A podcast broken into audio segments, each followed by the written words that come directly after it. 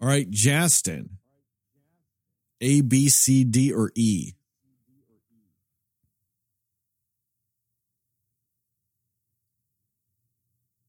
D. I'm glad you chose D because otherwise you were going to choose D. So, um, we'll start this off with probably one of the bigger uh, pop culture news stories at the moment. Uh, I've been watching football for years, and yeah. I know technically somebody has died on the field playing football. It was like fifty years ago, and I feel shitty. I do not remember that guy's name. But watching Monday Night Football, and it was one of those games where it's it's already late in the season, but if you're a fantasy football player, your season either just ended before this week or this was your Super Bowl. And so, like, this is the final game of the week and everybody's eyes are on it. And then you see what happens to Damar Hamlin. And holy fuck. Like, the first thing I thought of when that happened was years ago. I want to say when he was playing with the Raiders, Carson Palmer was like doing like a roundtable thing with like a Sports Illustrated reporter and a few other quarterbacks. And he talked about it with how fast and strong everybody is. It's a matter of time before you see somebody die. And this was, I think six, seven, eight years ago. It was a while ago. And then that happened. And it's one of the craziest things when you're watching something like that. And you do start wondering, did I just watch somebody die? Because you don't know, and you see the C P R, and you see the, the craziness going on. And that just puts so much shit kind of in perspective. Like being a football fan. Like, I don't want to ever hear anybody ever now, like, a big thing recently is like college football players sitting out of bowl games. Like they play the whole season and they sit out of a bowl game because they're probably going to go in the N F L and they don't want to risk injury, you know, so that like, you know, to maximize their career. And all these people love to criticize it because they're like, they're kids, they're supposed to do this, this. I don't want to hear that shit anymore. I want to hear that shit. Because what, what, Damar Hamlin's what, in his second year in the league? Yeah. And one hit. Four years old. And it looked like a routine play. Mm-hmm.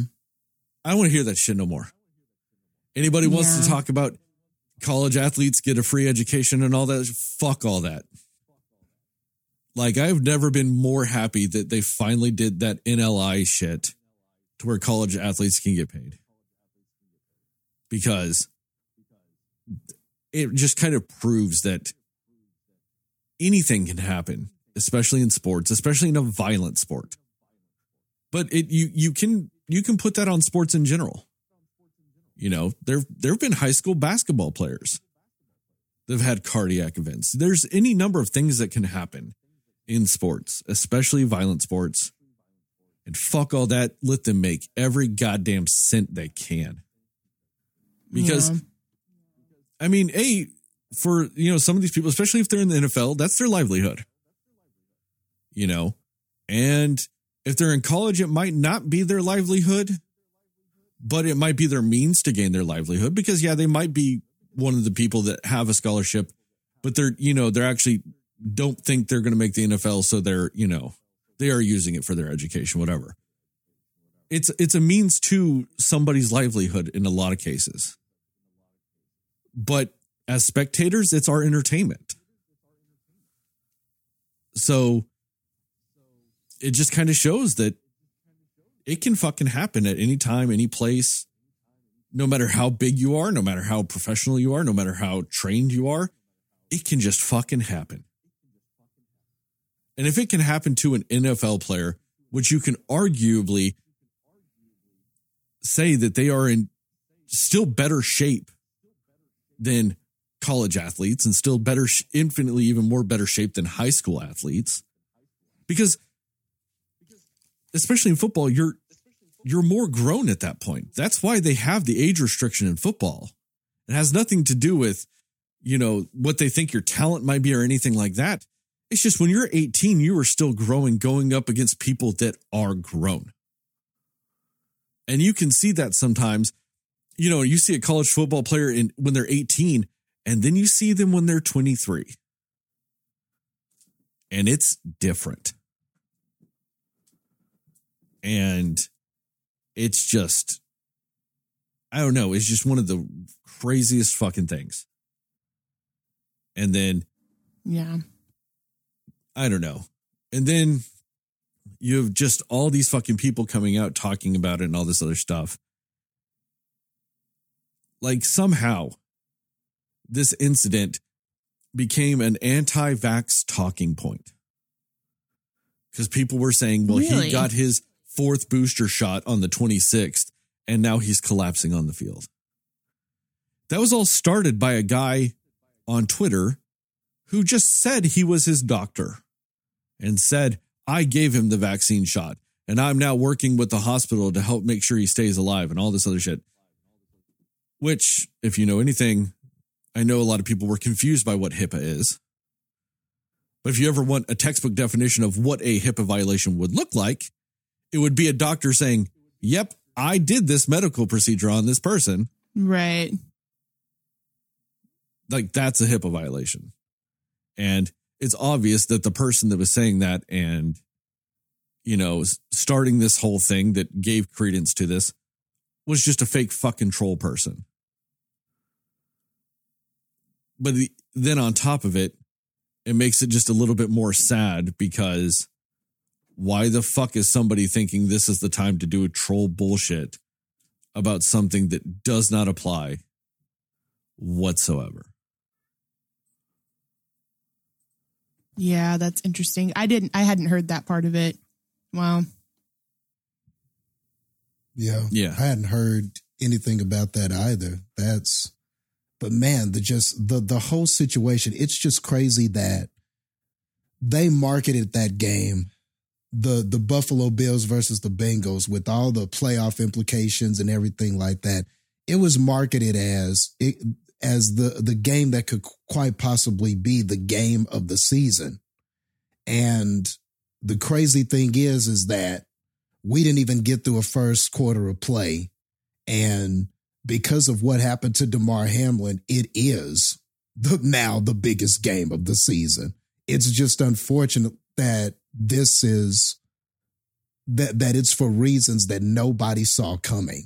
Now it's just been a conversation point all week. That's all anybody's been talking about is D- Damar's condition and everything like that. Um, it's unfortunate that you have anti-vaxxers and people kind of trolls trying to create narratives and stuff like that. But honestly, what has surprised me more is just the sort of outpour of like love and concern and th- that people are showing, you know, more than I thought there would be. You know, I really thought that there would be kind of, and I'm sure these people are out there, but but if they are out there, their voice has been very small. I guess it's minimal. But I figured that there would kind of be this side of it, of people that go, well, that's the name of the game. You know, football, this is what they're paid to do. This is what they risk when they go out there and stuff like that. I thought maybe I would hear more of that kind of noise when this happened. But I think there was just something about it being on national television and everybody just watching it.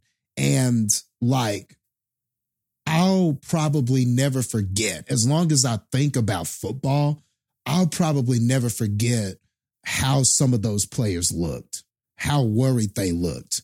Like seeing Josh Allen on the sideline and just the, the, the, the look of just utter concern on his face, players crying, the, the, the, the coach just down on his knees, like, oh no. And and it was crazy because at first you the the person goes down and you think, uh-oh, you know, you you you could tell that something was wrong by the way he collapsed.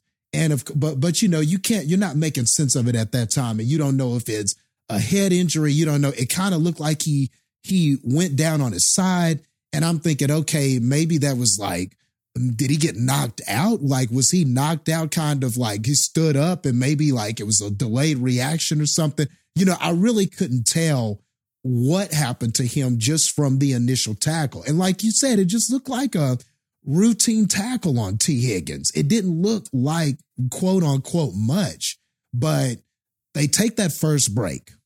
And, you know, it's it's as usual. Joe Buck and Troy Aikman are on the call. And Joe Buck is like, you know, we're going to step away and take a break. And then we come back from that break and we're still people out there on the field. Then we take another break.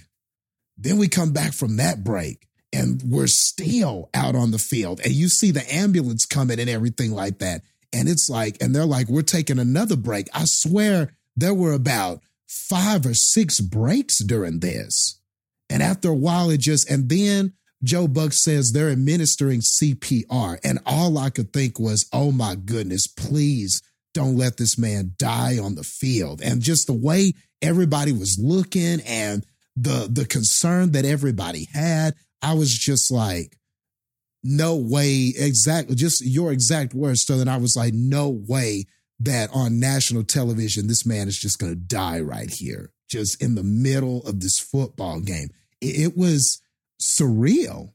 And I've heard stories about athletes dying, like boxers dying in the ring and different things like that. Um, and different athletes getting, you know, severely injured and then maybe taken to the hospital, dying later. I've heard stories like that. But this is the first time I've ever been watching a sport and seen something of this mag- magnitude and that tragic. Like it, it, it I, I still kind of, I was just shook. Like, like, I think that's the best word I can come up with. I was just shaken by it all. It was just a moment of, man, like it went from, oh man, this is the game of the season. I can't wait. We were going up against each other in the fantasy football game. It was one, it was you have Josh Allen, I have Joe Burrow. It was like the perfect way to sort of cap off the fantasy season and everything like that. And it was a big game and I was excited. And then it went from that to, my goodness, please don't let somebody die just here on the field, you know, and everything like that. But it has been refreshing to hear the conversations about him and the the outpour of success. I, um, one story I really like is that he started this, this toy drive charity, and his goal was to raise like, and, it, and he started this charity way before he was an N F L player. He started it back when he was a college athlete, and it was just designed to, um, you know, have this little toy drive and give toys to kids and stuff like that. And the goal, the original goal was for him to raise about twenty-five hundred dollars. And I think that he had just had a little over a thousand for that toy drive. Well, people started giving money after this happened to him, unfortunately.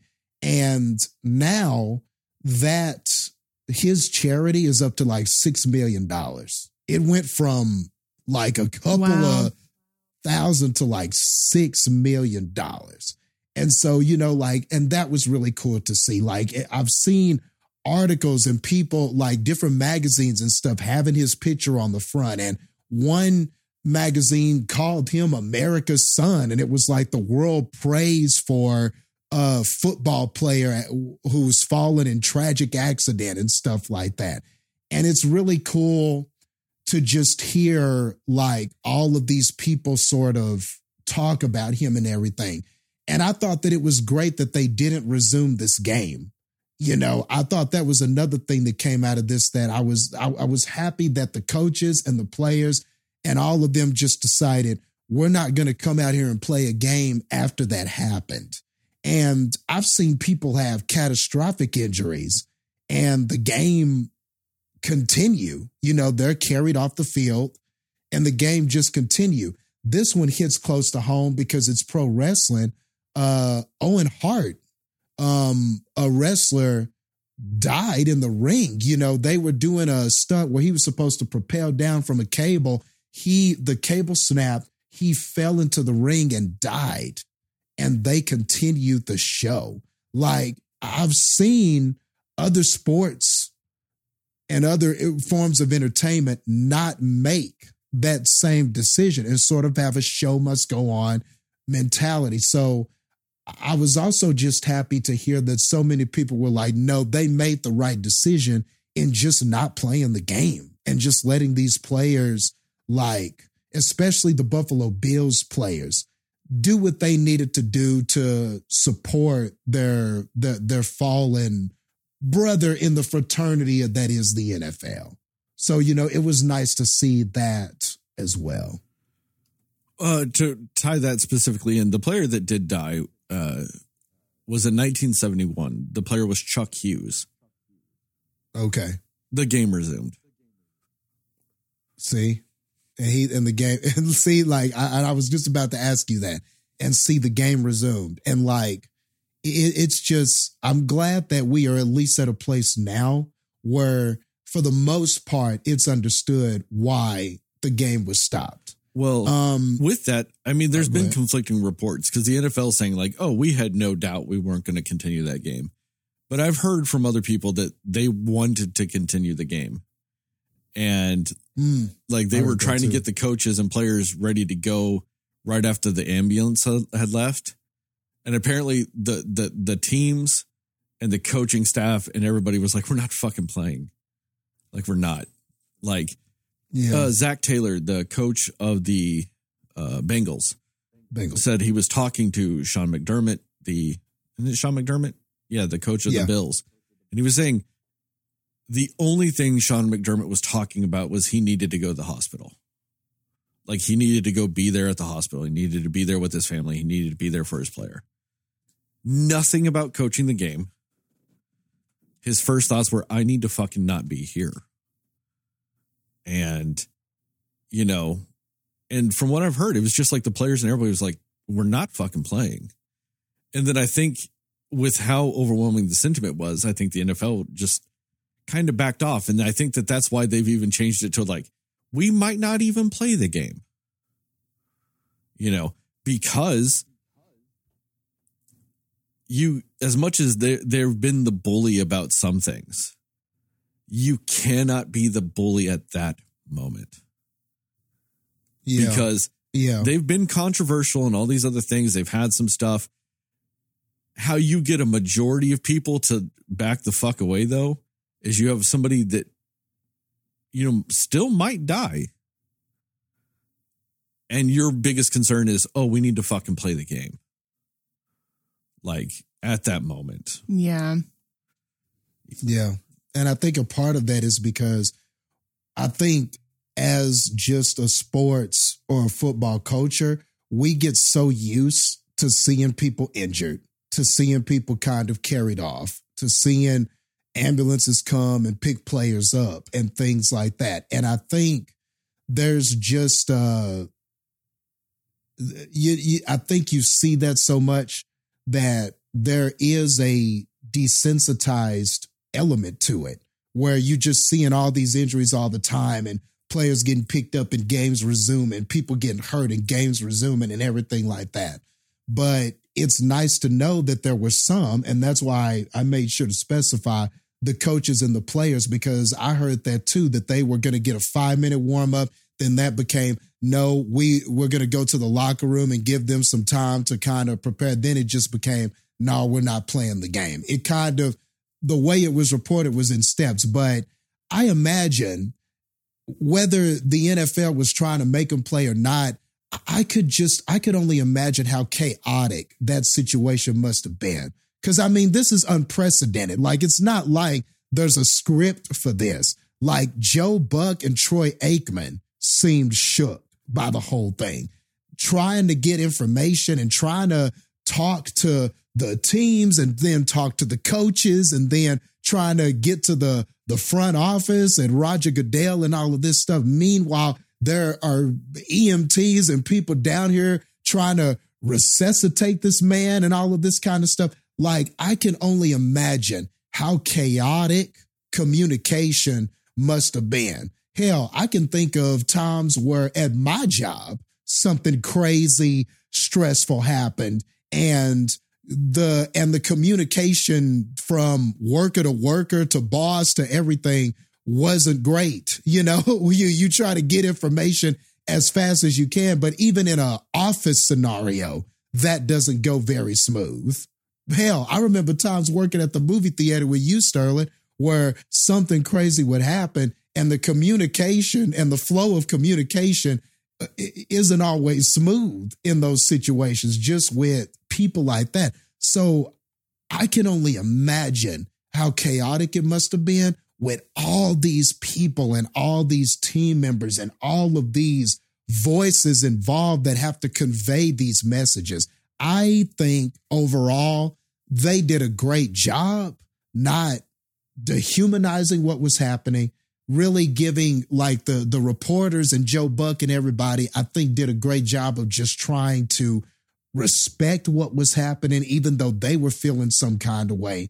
Uh, I, I just think overall, yeah, maybe some things could have happened faster. Maybe they could have decided not to play faster, et cetera, et cetera. But overall, man, I thought it was handled as graceful as it possibly could have been.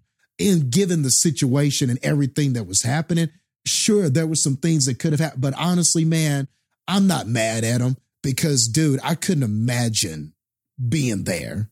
And and then you had a mom who was there. His mother was there, like, watching the game in person. And now all of a sudden, you know, you're talking to your son about go, being in this big game and it's Monday Night Football and everything like that. And now all of a sudden he's on the ground and you're wondering if he's even going to be alive. And, and, and like, and like you said, Sterling, just him being in the hospital, um, they say he's improving, but of course we don't know, you know, um, he still needs machines and everything to breathe. And I think they said he went from needing one hundred percent oxygen to fifty percent oxygen. I heard that yesterday, that the goal is to try to get him to breathe on his own. So I don't know where they are in that process. That was just the last update I heard on the N F L Network. But man, dude, like th- th- th- that was just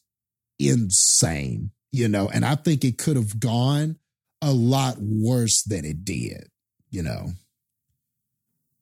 Yeah, especially like when when it comes to something like this. I mean, I know we talked about it, like like you said, that we were in, like you and me were in the championship in our fantasy football league, and our game, the championship, would be decided by this game. And yeah, I know some other people in some other leagues that like were kind of complaining about this game not being played and it kind of messing things up fantasy football wise. Like I, I did not understand that at all. That's why, like in our league, that's why I conceded that. Like I was losing anyway. It's, you know, it would have taken a miracle for me to win anyway, but you know, our, our, the league, the, the app we use for our league more or less said, hey, we're finalizing it, but if something changes later, your commissioner can fix it, whatever. And I was just like, no, we're going to fucking call it. Like, I, I don't care at this point. Like, you know, I, I personally hope they don't finish this game. Like, yeah, I hope they figure out something, like maybe they both just get a tie and they call it a day or whatever. I hope they don't finish this game. Yeah. And, you know, but like Same. There were people in leagues, like I said, they were mad because they were like, well, that might cost me money. I'm like, dude, fuck, it might cost this man his life. Who gives a fuck? Like, yeah, somebody's life is on the line, man. You know, it's just like, it's utterly fucking perplexing to me. And I do think it's funny, yeah, though, it's that like celebrities have, like some really rich people have figured out a way to get some loopholes around GoFundMe, because GoFundMe allows only a maximum of five thousand dollars donations. So some like rich people have figured out a way to get around that. Uh, one specific example is uh, Chris Jericho, um, donated ten thousand dollars because he did one as Chris Jericho and another one as Crush Jericho. man, he's man, he's great. You know, and, you know, Tom Brady and Matthew Stafford and like a lot of people have donated, but I just think it's like it's funny that like like you said, people are just kind of coming out of the woodworks for what was this like kind of small charity. Uh, I looked it up. He had going into that game, they had about three thousand dollars. Oh, okay. And it now has six million dollars. Just from all the donations. Wow. People. But yeah, it's fucking crazy. I mean, something that yeah. stood out to me with it was just like, you could see visibly on the faces of the other players, like how concerned they were. And like, you could tell it didn't even look like they cared at all about this game. They were just like there. And like, I don't know, it just, it just looked like they were just so devastated and so worried. And that kind of stuck out to me with it because like, yeah, I mean, that was their teammate. You know what I mean? Like it just, it just stood out to me that they were like, yeah, you could just tell they were like, I don't care about this game right now. I really don't. And I think that says something, you know? Yeah. And you would just wonder because, you know, football has always kind of been a real, like a real, like macho kind of sport where, you know, and, and this is another thing that I appreciated just about this too, is that th- that's sort of how it's always been seen. That's how a lot of players have carried themselves. That's always kind of been that thing about it, is that these are the manliest, these are the biggest, strongest, fastest guys, and these are the manliest of men and everything like that. And I think that there's always sort of been that sort of stigma about it, whether it's because of the way players carry themselves or it's the way that fans see it or view it or however it's advertised. You know, that's always kind of been like a big thing about it. And, you know, being macho and toxic masculinity and stuff like that, it's not like it's just from the N F L. It's just males, period, and everything like that. So I don't want to like just say the N F L is guilty of it or anything. I'm not really implying that, but one thing that I really liked about this is that when some of these coaches were talking about like meetings and conversations um, that they were having with their players, the the Dolphins coach, and I forget his name. Um, I should have looked this up because I wanted to talk about Damar Hamlin. Isn't it something McDonald? I think Isn't so. It Mike McDonald? I think so. Something like that? I'll look it up while you talk. Something like that. Okay. But he said something I think that was very strong at a press conference. And he was just talking about, you know, everything with Damar and just how his reaction to it and everything and talking to his team. And he said, I really, and at some point he was like, and I'm abridging here. This one, this wasn't an exact quote, but he, but, but I remember at least exactly what he said in that moment. And he was like, I wanted to ensure to my players that there is no way you should feel about this. Like, if this affects you and you want to talk about it, if this bothers you and you want to talk about it, I want to give them the space to express how they feel about this and whether or not they want to get back on the field and practice today, play football, et cetera, et cetera. I wanted to really, you know, really emphasize that point to them, that there's no way you should feel about this. Your feelings are your feelings, and it's good for you to express them. And I thought that that was very powerful because I know that a lot of men, a lot of times we are taught to not express our feelings and to not um, reveal those things. And we're, and, and I think that, you know, especially with today's generation, there's a lot of conversations about mental health and talking about how you feel and expressing your feelings and things like that. So I feel like there is an effort by the younger generation to try to kind of chip away at that whole machismo, macho kind of toxic masculinity thing.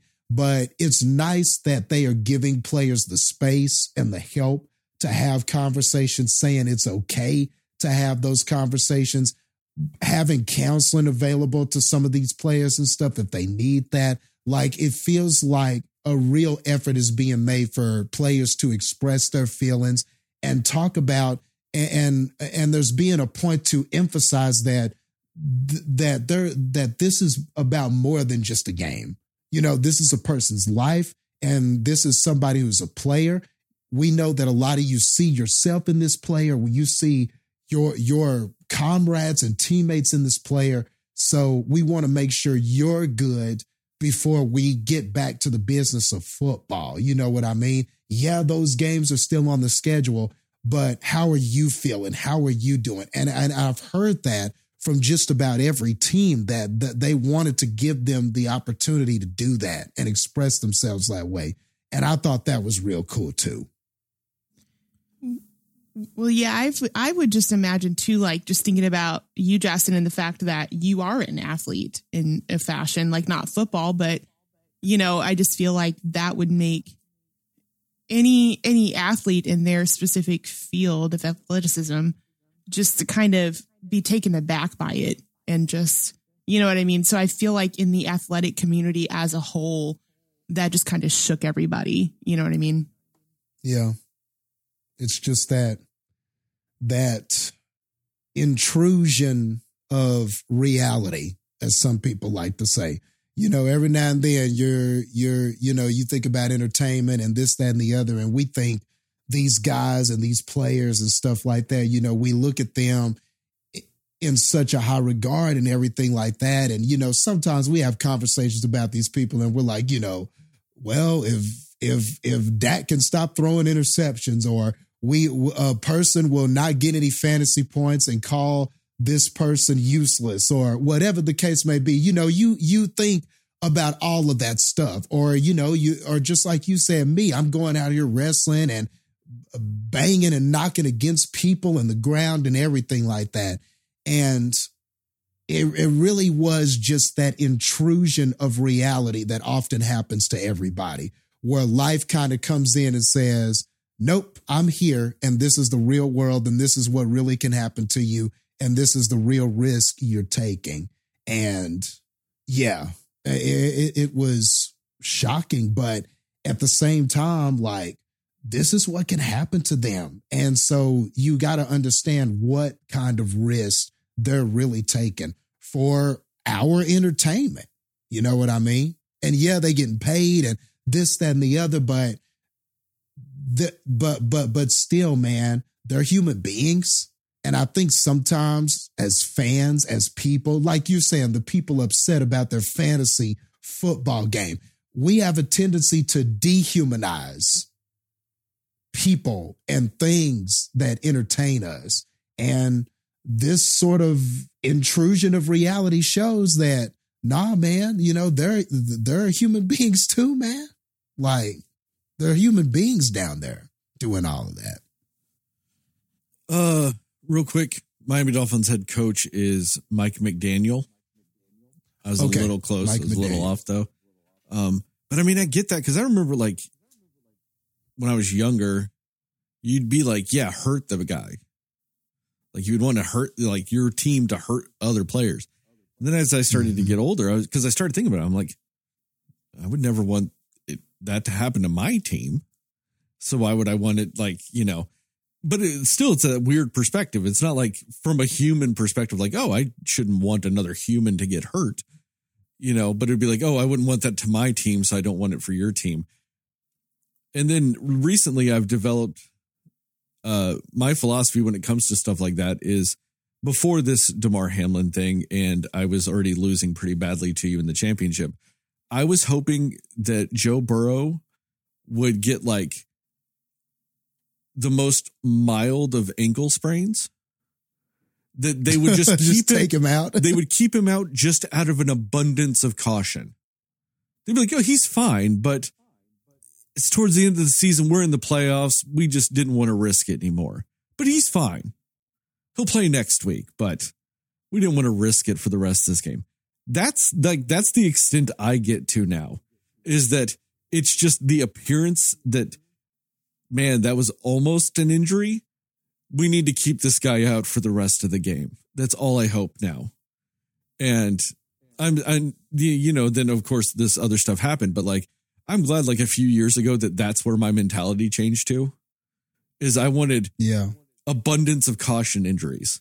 Like, oh man, you almost look like you got hurt. We're not playing you the rest of the game because we yeah. just don't want to risk you getting hurt. You'll play next week, not this week. You know, that's what I like. That's all I ever want in anything like that, is just that.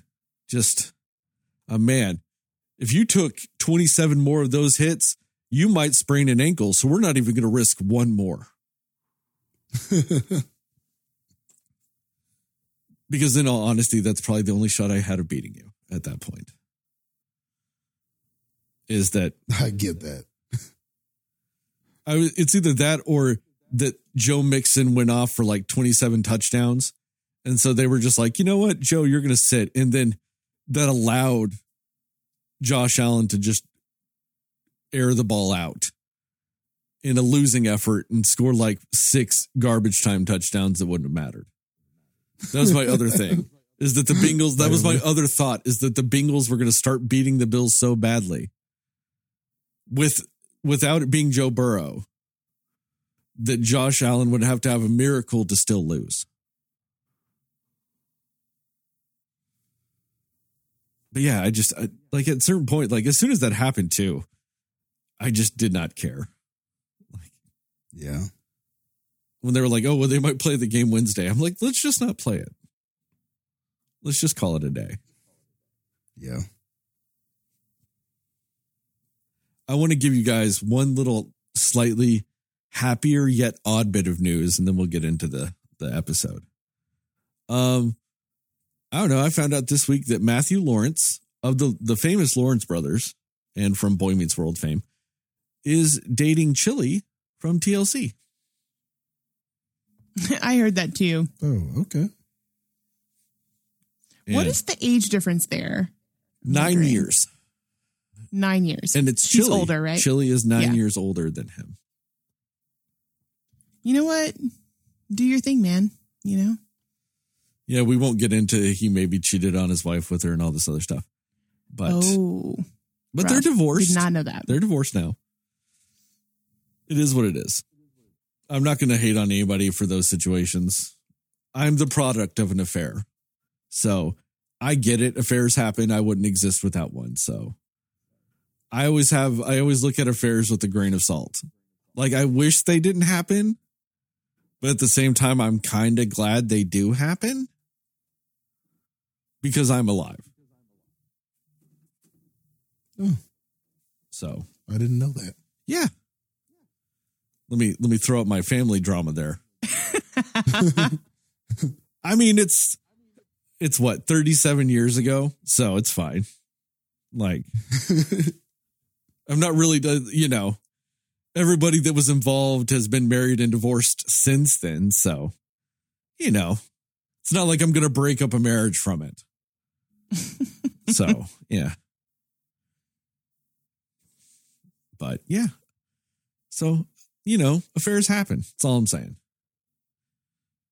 Like I said, I'm kind of glad they do. Because otherwise you, you might not be hearing this podcast right now. If people didn't cheat on people, you might not have the Cinema Slayers podcast. That's deep. That is deeper than I expected. I almost want to add that. We're pro Sydney, pro slut, and pro affair. No. Does that cross the line? Maybe, maybe a little bit, but respect, respect. Do we have a line at this point? I mean. Not really. I have said some terrible fucking shit on this podcast. Yeah. I have said some terrible shit. I have said things that no human should ever say. Wasn't there one podcast where we were talking about a movie and I said, I'd rather talk about what, me being molested as a child than that movie. Yeah, I believe I that was a situation that. that happened. Yes, yeah. I believe that. What movie? Oh, that was Resident Evil from twenty twenty-one. That's what that movie wow. was. Wow. I remember because I went and saw that movie and then just never talked about it with anyone until we did that episode that I ended up bringing it up in. I just never even acknowledged to any other human being that I saw that movie until we did that, whatever. I think it was the year end podcast or whatever. And we were just talking about shit from that year. And I was like, oh yeah, I saw that movie. Oh, see, that's why there's really, I guess, no line. But I, speaking of the Pro Sydney though, after the episode, this is a teaser for the outro of this episode. I want to bring up something that very much ties into the Pro Sydney stance of this podcast. I'm ready. Okay. But before that, here is the actual episode.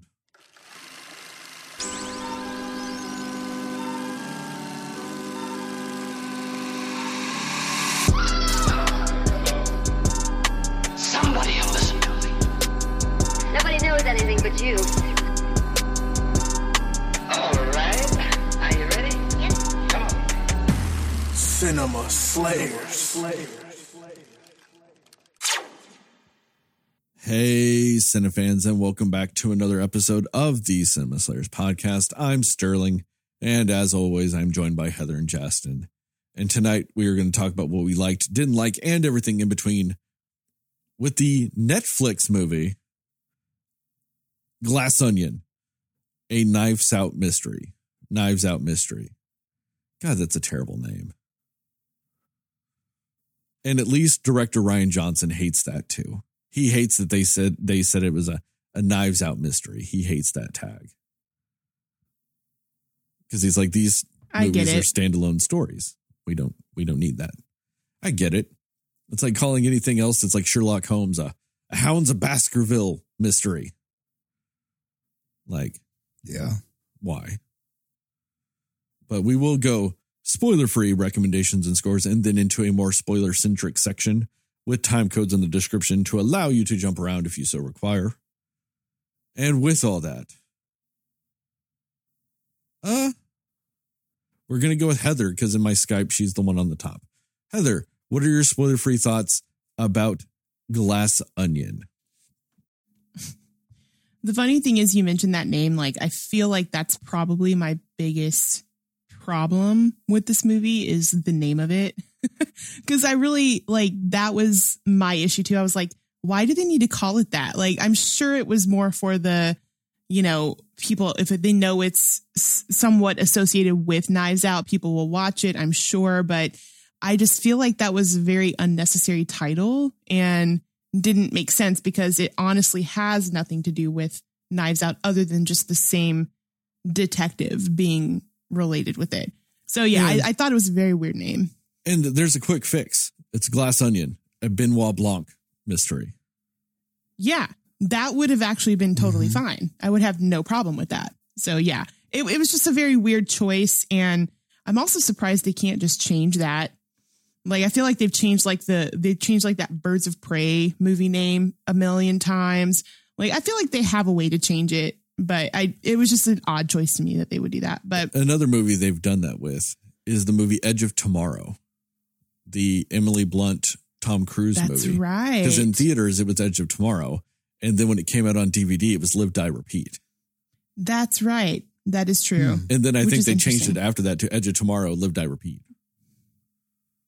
Which I actually feel like that title makes more sense for that movie. Live, Die, Repeat would have been a better name. Yeah. Yeah. Like, I get it. But you also wonder why your movie didn't do that well.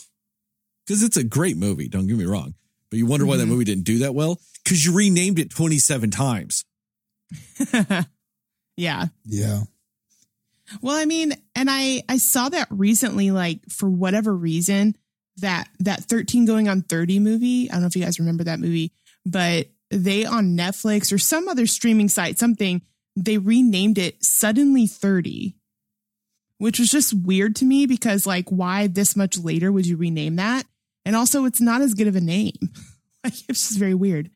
I wonder if that's actually not here, though.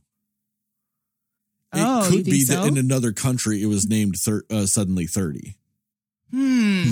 Because that is something that sometimes happens, is that, you know, like movies have different names in other countries.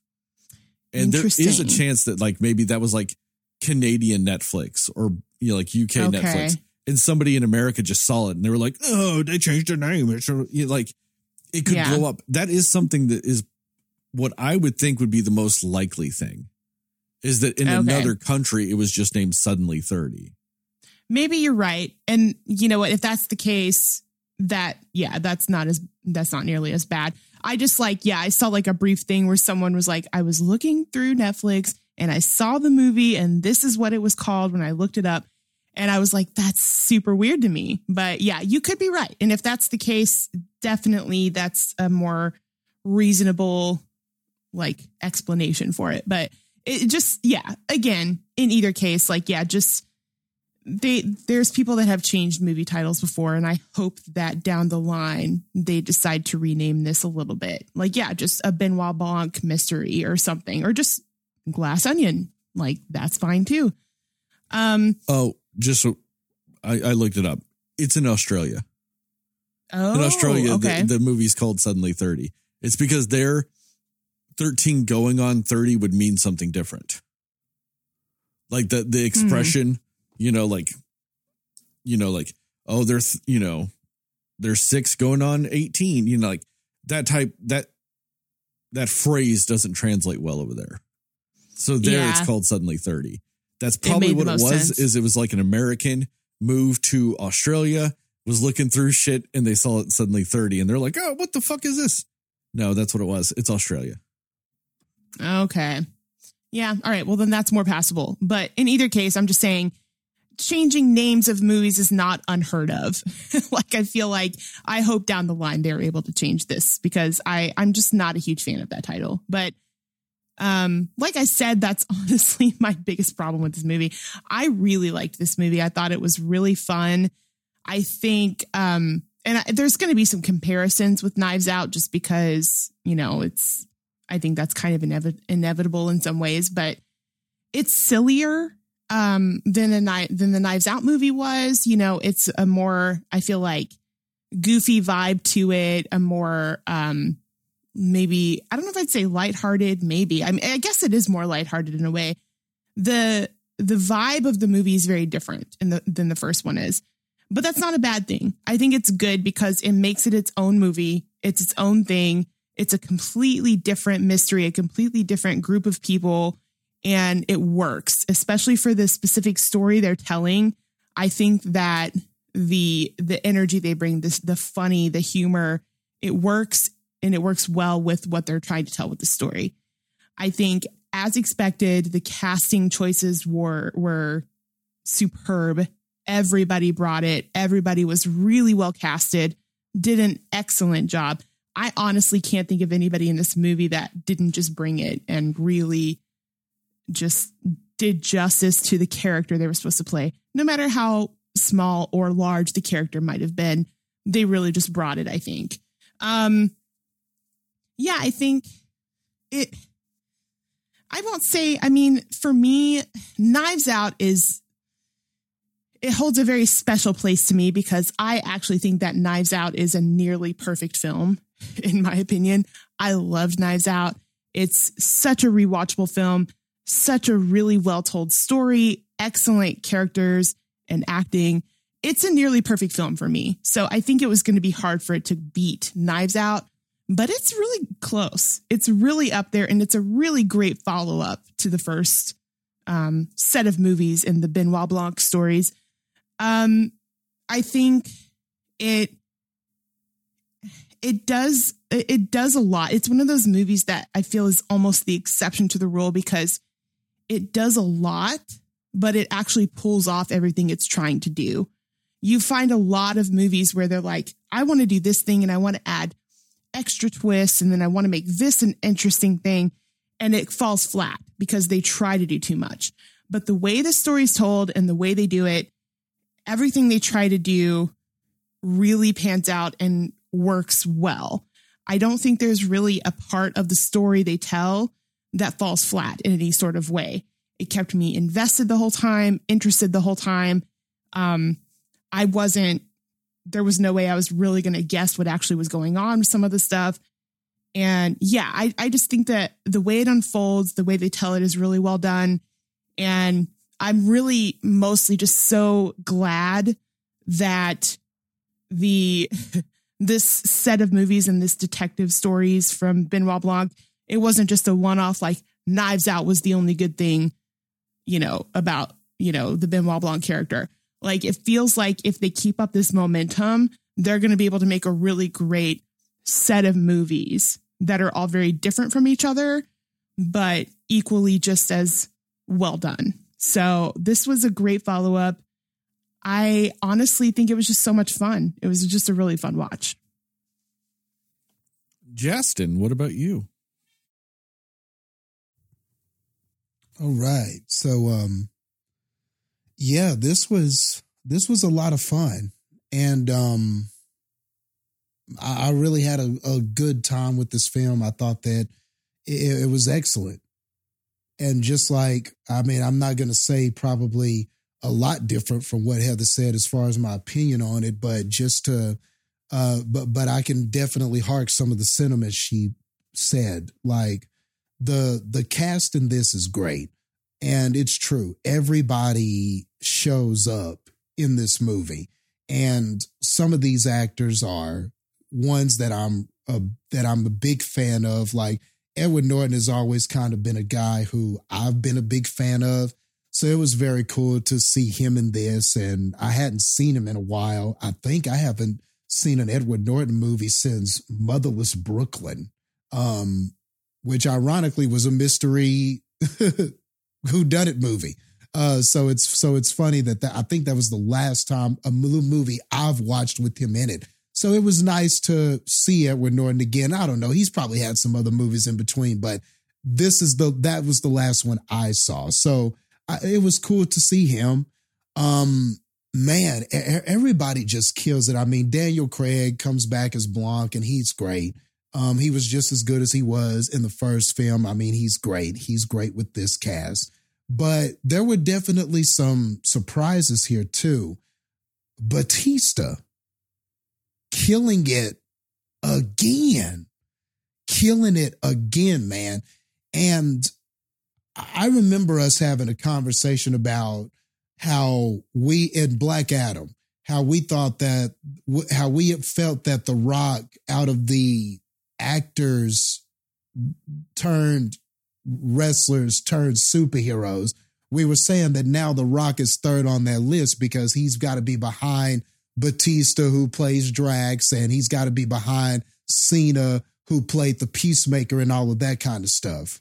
Um, in an interview, um, the director of this, Rian Johnson, said that he believed that Bautista is the best wrestler turned actor.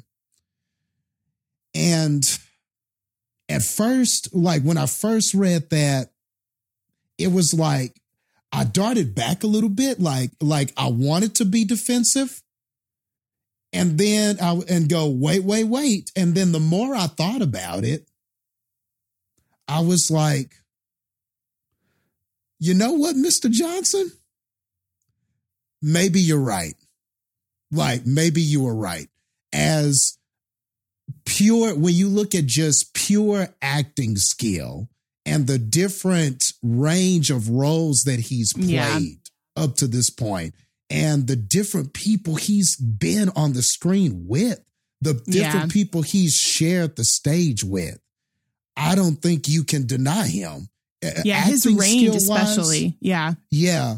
And and and I know that that we may not be the biggest fans of M. Night Shyamalan, but man, I've seen this preview for this movie coming out, mm.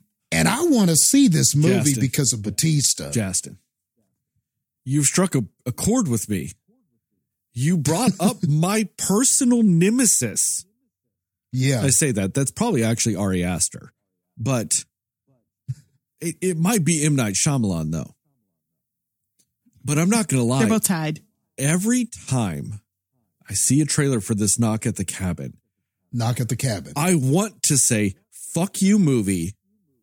Because fuck M. Night Shyamalan. But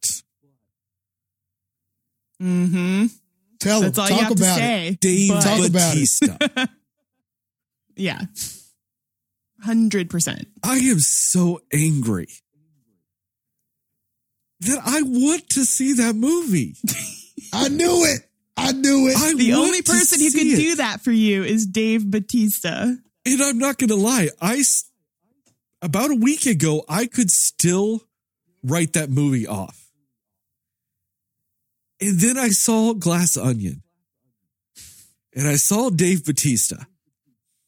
And I just remember thinking, I'm going to fucking see Knock at the Cabin or or Knock at the, whatever the fuck it is. I'm going to end up seeing it, aren't I? I'm going to. I'm not going to have a choice. Because as much as I hate M. Night, do I want to deny myself what is probably an amazing Dave Bautista performance? Right. No. I can't do that yep. to myself. I might hate M. Night Shyamalan, but I kind of like Dave Bautista more than I hate M. Night. That's a lot. That is a lot. Yeah. Well, that's saying a lot. But yeah, man, like I want to see that movie too because of Same. him, his perform, what he was doing just in those few seconds of clips that I saw. I was like, my goodness, Bautista. And it's crazy because I remember a few years ago he did an interview and somebody was talking to him and they were comparing him to The Rock and stuff like that. And I remember thinking, oh, the arrogance of this man, Bautista. But he was like, don't compare me to The Rock. I'm not trying to do what The Rock does. What I'm trying to do is some like, and basically in so many words, he said, what I'm trying to do is do some real dramatic acting. I'm not trying to do the same type of thing that The Rock does. I don't just want to be looked at as a guy who does action movies and stuff like that. What I'm trying to do is different. I'm really trying to perform the art of acting. In so many words, yeah. that's what he said. And Bautista, I got to hand it to you, dog. You're performing the art, brother.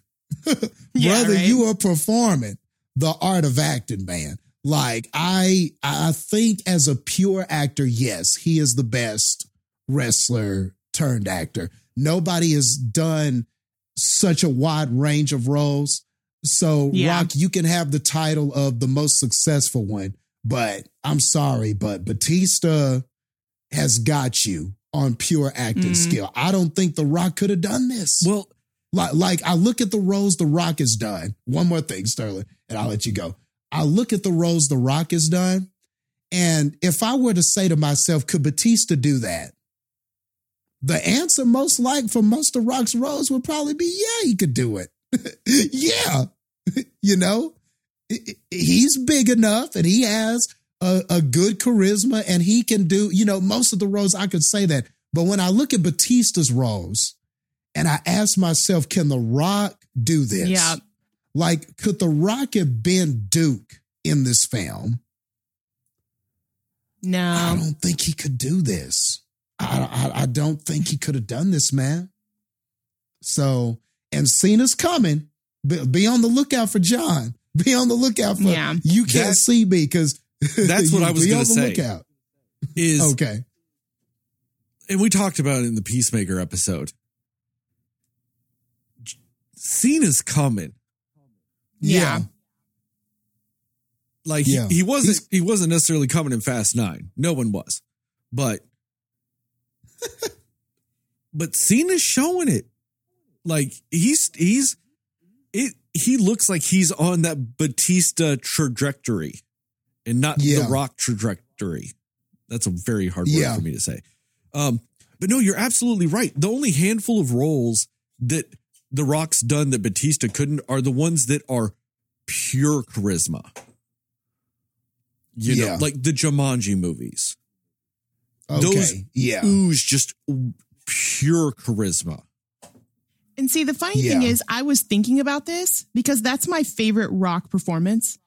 I actually think Bautista could do that. I think he could do that role. I well, he he could. I don't think it would be the same though, because yeah, well, he right, does have probably. charisma. I'm not saying he doesn't. He doesn't have pure charisma where The Rock does. Like, you know what I mean? Like Dave Bautista might be able to hit like an eighty, ninety percent charisma. Can he hit one hundred seventy-two percent charisma like The Rock can? Yeah, that's fair. You know what I mean? He he wouldn't do it as well, but he could at least do it. He could have done it. That's the thing. He could have done it and the movie maybe have been like five, ten percent worse than what it was. It wouldn't have been a drastic change. Yeah. And I think the one advantage The Rock has in that is that him and Kevin Hart are like such good yeah. friends and stuff like Their that. Chemistry. Like th- that's a real genuine just friendship. And they are so genuinely funny together. So to stick Batista in there, it wouldn't have the same effect because he doesn't have the same kind of friendship with Kevin Hart. Yeah. But I don't know. If if you get one of Batista's friends and, and put him in the role, m- m- maybe we could talk about that. But I get what you're saying with The Rock and everything. Yeah, th- th- there are just some things in that. There are some things in that where it's like, okay, I don't know if Batista can reach that, but he sure would get close. I think he would get close. I don't know if The Rock would get anywhere near this Duke guy. Dude, or or some of these characters Batista has played. I'm not going to lie. You know what movie I kind of want to see? Black Adam starring Dave Bautista. Yeah. Man. Like that, I don't know. It would have been wrote a lot differently. It would, I think, would have been more compelling. Yeah, because he would have read the script Might've and been, been like, uh, can we add some layers to this character? That's he would have true. never walked yeah. out there. He would have been questioning. I feel like now he's one of those actors. Like he he's would like, have been questioning the role. Yeah. Like he wouldn't have even taken that role. You know what? I, I think I can say that about Batista now. Now that I understand what his mindset is and seeing his ability in these roles, he would have. He wouldn't have even take. He wouldn't have taken that role. Not See, with that script. And it's it's very obvious now. The only reason why he's Drax and was in like the Guardians holiday special, because he said he's pretty much done. Like once Guardians three's like done and gone, he's like, I'm never going to be Drax again. Hmm. But the reason why he went ahead and did the Christmas, you know, the holiday special was because it was for James Gunn. He's friends with James Gunn. Yeah. Like when James Gunn yeah. goes like, hey, I kind of wrote this holiday special and it's really kind of based around Drax and Mantis. He was like, yeah, I'll do it for you. Yeah. Honestly, he could have done a good Peacemaker too, I think. He could have. It's just, I'm not, I just, I really enjoyed seeing Cena do that. He was great. You know? He he and, is that role, yeah. but yes. And that's the thing is The Rock couldn't have done that. The Rock couldn't have been Peacemaker. Mm. No, like, he's too vulnerable at times. But Dave Bautista, it's it's layers. It's just layers on layers on, and he's been doing that part of acting so much longer than Cena has. That's what I'm saying. Like, yeah, that's why I said that. Like, what I was gonna say, Justin, you brought up is like, give Cena a chance though. If Cena starts picking some more of these roles, or even just Peacemaker season two, you know, like it, yeah. he might be bringing it. You know, his comeuppance. Yeah, it's just like give him a little bit more time, and I've got no doubt he'll be there too. Like. I mean, at this point in their careers, I'm not going to lie. If you were to say that there's a chance that Dave Bautista or John Cena maybe at some point might win an Academy Award for acting, I'm not going to call bullshit on it. There's a chance. Yeah. Dwayne yeah, The Rock told, Johnson. Somebody told me that, I wouldn't even laugh. Yeah, like, right? That wouldn't even get a, I would think about it and go, probably so. Like they got well, a chance. Honestly, like I Rock think about man. it too. And like, I know none of us were super high on that Army of the Dead movie. I think I liked it maybe more than you guys. I don't remember, but I, I didn't, I kind of enjoyed that movie, the Army of the Dead movie. And that's kind of for me where I was like, Bautista's good. Like he was definitely not the worst thing about that movie. He oh. was def- probably the best thing about that movie. Like how he did his performance. I was like, okay, yeah, I see you, you know? Oh, yeah, one hundred percent of the problems of that movie is Zack Snyder. yeah. yeah. Dave Bautista, no. he was so good in that. Like, I really enjoyed his performance in that movie. Yeah, I mean... Yeah. Anyway, you, you you finish your thoughts, Johnson. Yeah, I, I need just, to finish. Let me finish yes. it. yeah, let me. This went a while, but but still, though, he was such a big surprise to me for all the reasons mentioned. And so I was just like, man, dude, Bautista is really killing it on screen with some of what are top level actors in Hollywood. And he's right here with him, man, just acting his tail off. So yeah, Bautista, chef's kiss, man. Bravo, man. And uh, one last person I'll mention, and then I'll let you go, and then we'll, and spoilers, I'll mention more people, but uh, Janelle Monáe. Yo, yo, like, I knew she was good, but damn, bro, she's hella good, dude. Like, she Put her stole in all the, the show. Yeah. She stole the show. Like, this was... That that I thought that this was the Daniel Craig show. I thought that it was going to be the, the Edward Norton show. And then the then Glass Onion was like, nah, man, those are just the layers. But you peel it back, and the person in the center is Janelle Monáe. And that's real talk, man. She killed it, man. She absolutely killed it. I loved her in this. I can't wait to talk about more of her performance in the spoilers, but man, man, was she great. I can't get into too many details because there would be, there would have to be spoilers for it, but man, she was great in this. Just excellent. A pleasant surprise. I've seen her in some stuff, but, but damn, man, she's as good of a singer as she, as, as an actor as she is a singer. I mean, she's a good singer, but man, dude, like, She she absolutely killed it in this. So, yeah, I'll just leave it at that, man. The acting was great. It's a very good story. Uh, the last thought I, I'll say is that I don't think it's as good as the first Knives Out. And, and it might be minor. It might be nitpicky. But by the time this was over and by the time it got to its, its resolution, as satisfied as I was, it didn't give me the same feelings as Knives Out. It didn't give me that, oh, aha, kind of, oh, man, look how this whole thing came together type of feelings like Knives Out did. This was, try- and, and some of that is by design. This was trying to do something different. But, and though I respect the difference, I don't believe it hit me as hard as that movie did.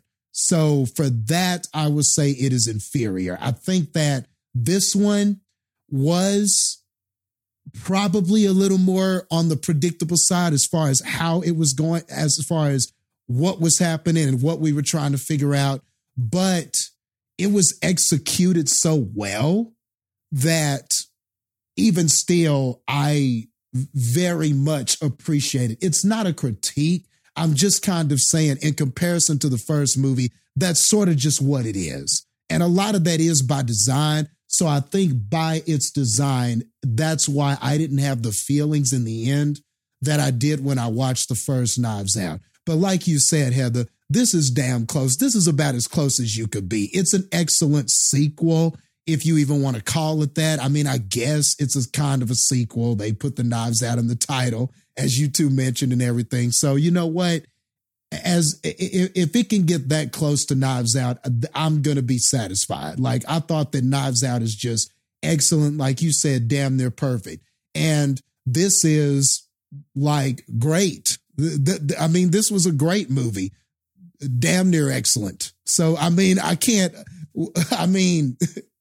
I'm not going to complain about almost excellent. So, I mean, th- there you go. There you go. Where I look at it with these two movies is, if you're going to give them grades, like just letter grades, like it's a school assignment, one's kind of an A plus. The other one's kind of an A minus. Are you really going to yeah. be that disappointed with either one? You know what I mean? Like, And, and like you said, Justin, one's damn near perfect. The other one's great. you know, it's just, it's slightly less. I mean, it's That's Coca-Cola it. and Coca-Cola Zero Sugar. You know, yeah. like that's the, that's the kind of the difference. It's, you know, like one of my favorite candies. I love me a Reese's peanut butter cup, but there's something about the limited release ones, like the the Easter or the Halloween or the Christmas or the football ones, where they do the different shapes. They taste just a little better, and I think it's because be, due to the different shapes, the chocolate to peanut butter ratio is slightly different. And it tastes just a little bit better. But don't get me wrong. If you hand me like, you know, Reese's peanut butter cup, I'm not going to go, oh, this garbage. I need an Easter one. No, I'm going to fucking eat it because it's still delicious. You know, it's, and like you said, and the good thing about this movie though, is that it, like you said, Justin, it's partially by design. Yeah. So you don't feel as much as it's, you don't feel like it's a step down or a misstep. You just feel like it's a different direction. You know? Yeah. It's not a cheapened feeling that you feel or anything. Yeah. And if it, if it wasn't intentional, I would feel cheapened. It would feel cheapened, I should say. But since it's intentional, it gets more of a benefit of a doubt with it. You know, there's a character in this movie, and I'll, I'll go more specifically in spoilers, that I think a lesser murder mystery movie would have had this random character be the culprit. Because they'd be like, oh, we showed you this character. You should have known that this character you saw for thirty seconds is actually the ultimate mastermind of it all. And that's the first thought that happened when I saw that character. I was like, oh no, they're going to be the person. But then I remembered I this was Ryan. Too. This was Rian Johnson. And he did so well with Knives Out. I was like, okay, Sterling, give him the benefit of the doubt. He earned the benefit of the doubt with the first one that he knows what he's doing. So he won't do that. And then he didn't do that. And I was like, oh, thank God. My trust was placed well in this guy because he didn't do that. And I was like, thank you.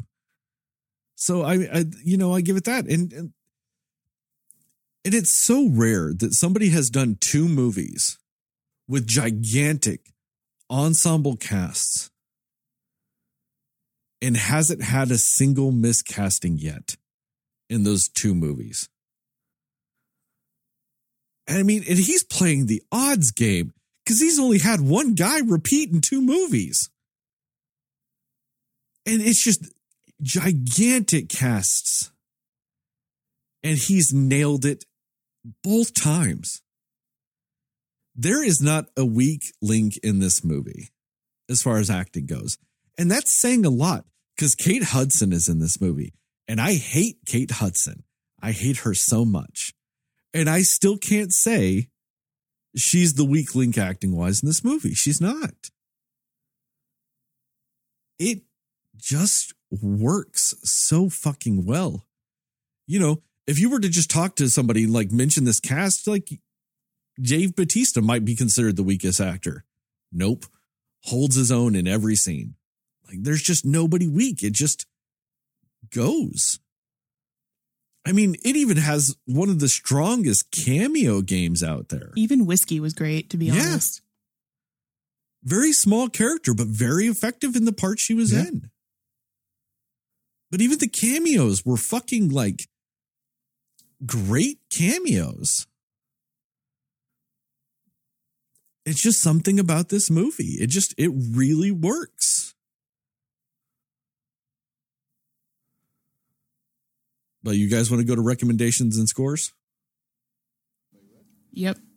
Yep. Recommendations and score. Uh, Justin, go. All right. I spoke a lot a moment ago, so I'll just make this quick. Hell yeah, I recommend it. It's good. I mean, if you liked the the first Knives Out, I really don't see how you wouldn't like this one. It's a fresh story. It doesn't repeat anything or do something that that's uninteresting from the first one. you don't feel like it's a rehash or just a, a cash grab in any way. It's fun. It's fresh because you've got a completely new cast to work with.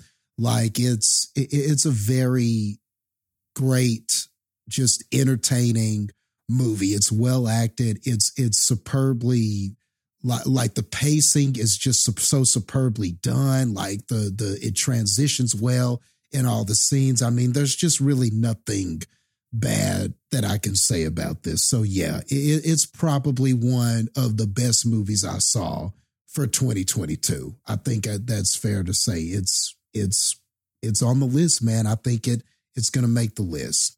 Um, I think I gave the first Knives Out a ninety-five. I, pr- I think, I think I gave it about a ninety-five or a ninety-six. So we'll just go slightly lower, like I said. So that puts it at, we'll go ninety-four. Uh, we'll go ninety-four. Should have thought about this. Man, I'm just going to give Bautista some more love. We'll go ninety-four. Bautista, man, you, you the man, bro. You absolutely killed it. And right now, you, you got the title, man. You got the title for best wrestler actor right now. Pure, as far as pure talent goes, out of one hundred. I thought you were going to say, what would you give it? A ninety-four? Yeah, ninety-four. I thought you were going to say like ninety-four Dave motherfucking Bautistas. I should have, or ninety-four Bautista bombs or something like that. I don't know. Uh, Heather, what about you? Yeah, definitely recommend it. You, I mean, you don't have to see Knives Out to see this one and enjoy it at all. Um, you should see Knives Out if you haven't, but yeah, no, it's, it's its own thing. It is fun and it's fresh. And I definitely think you guys are right as far as like the casting, because I haven't actually seen somebody who was so good at casting huge, like A-list cast of people so well, because that's usually like a huge complaint I have is like, oh, I want to see this movie. Look at all these amazing actors that are going to be in it. And then it turns out to be a terrible movie. And this is just not that at all. Like, this is how you utilize an all-star cast to the best of your ability. Um, you know, and I, I just, yeah, it's a, it's a different story. It is, it's very well written. It's a smart story. It's, um, it, it's, it's got really fun twists and turns that it, it might be a little bit more kind of like what you said, Jason, about like slightly predictable.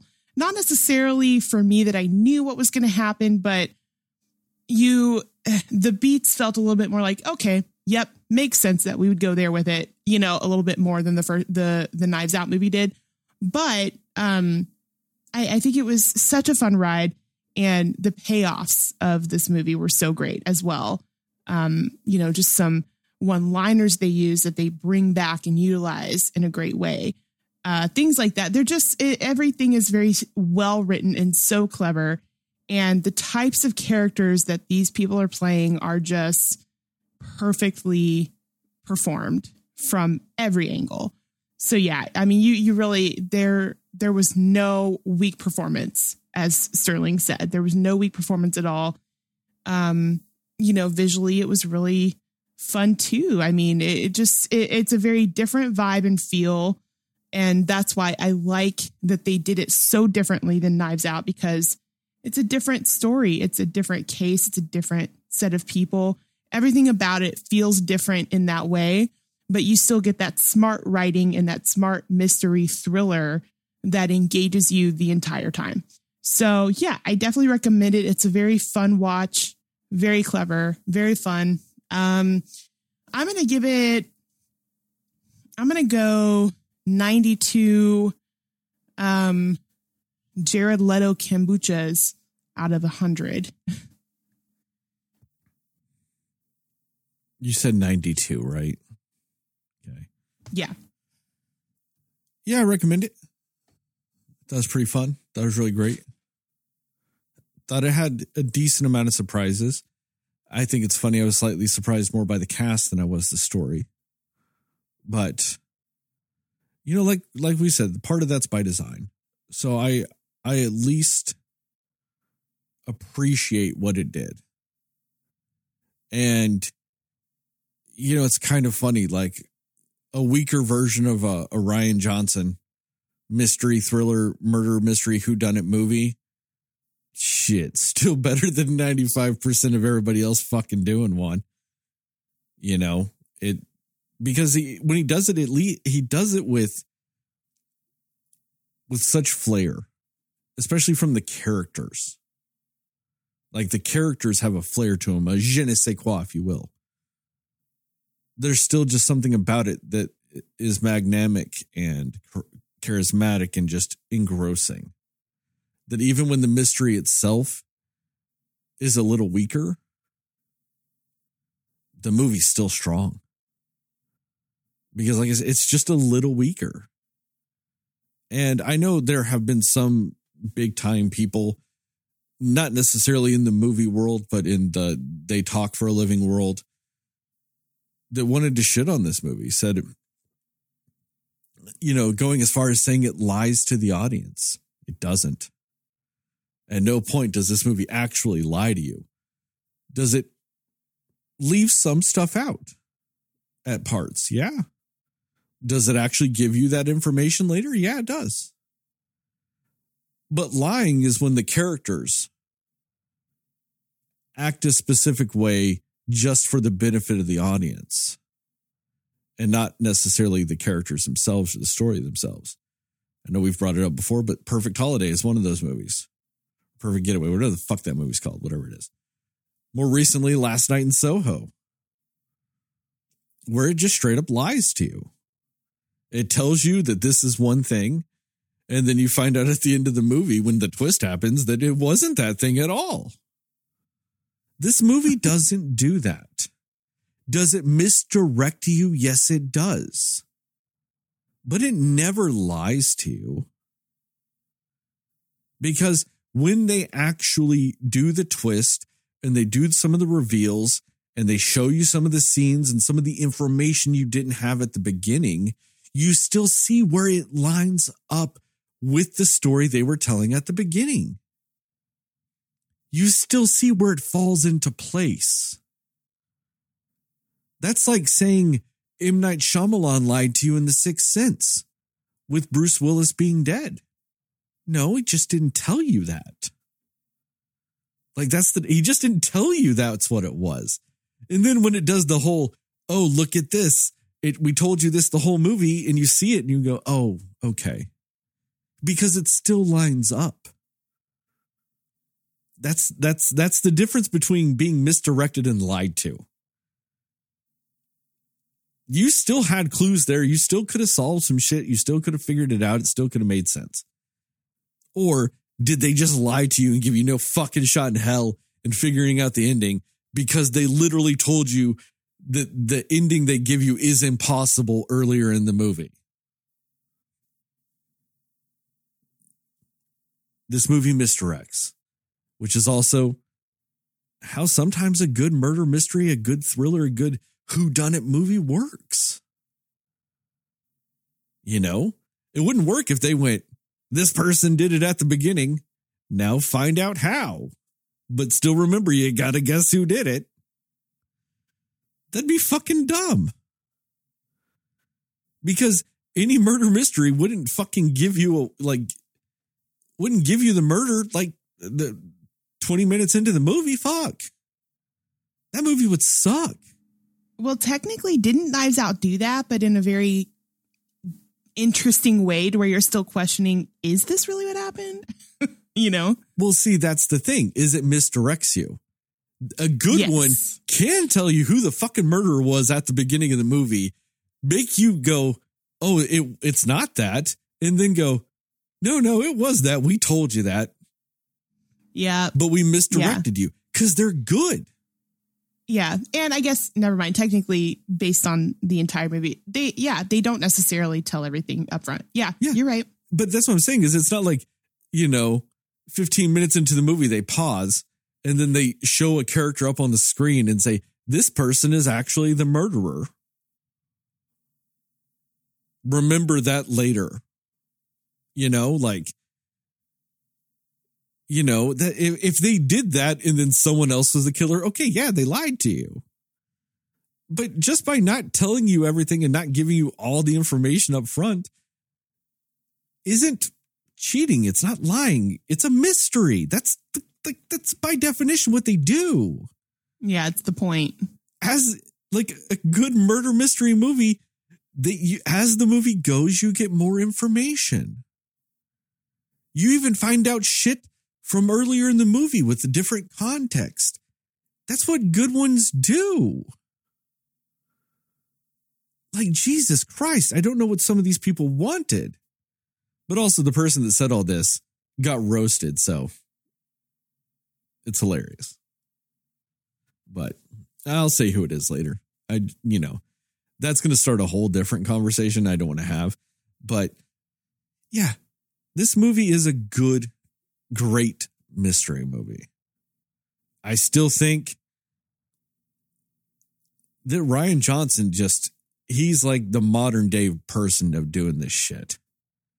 Like, he's like the modern day movie making Agatha Christie with Benoit Blanc. Like,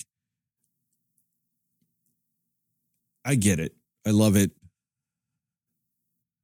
And I'm not going to lie, I, I loved how much more this movie featured Benoit Blanc.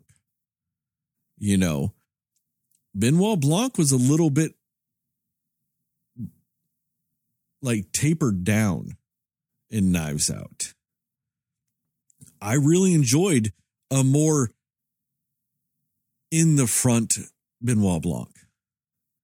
I really enjoyed Daniel Craig's portrayal of him. And I kind of hope this becomes a thing. I hope we get like six, seven, eight Benoit Blanc fucking movies.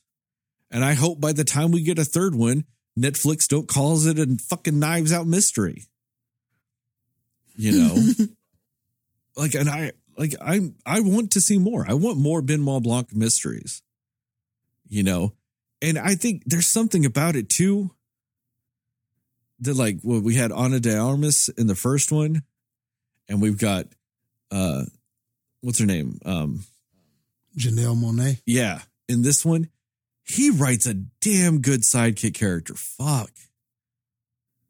Damn good. Like, because they're, they're different. Like, Ana de Armas' character in the first one is different than this one. Like, and you get, like, these vastly different performances and unique perspectives on the sidekick character. Oh, I loved it. Um, let's see. I'll give it a ninety. Yeah, I'll give it a ninety. I'll give it ninety. Uh, fuck it. Uh, ninety Dave motherfucking Bautistas. Out of one hundred. Yeah. I was thinking like, shit, I, I just did the same thing Justin did. I don't know what the fuck I was going to say. So I'll say what I said Justin should have said.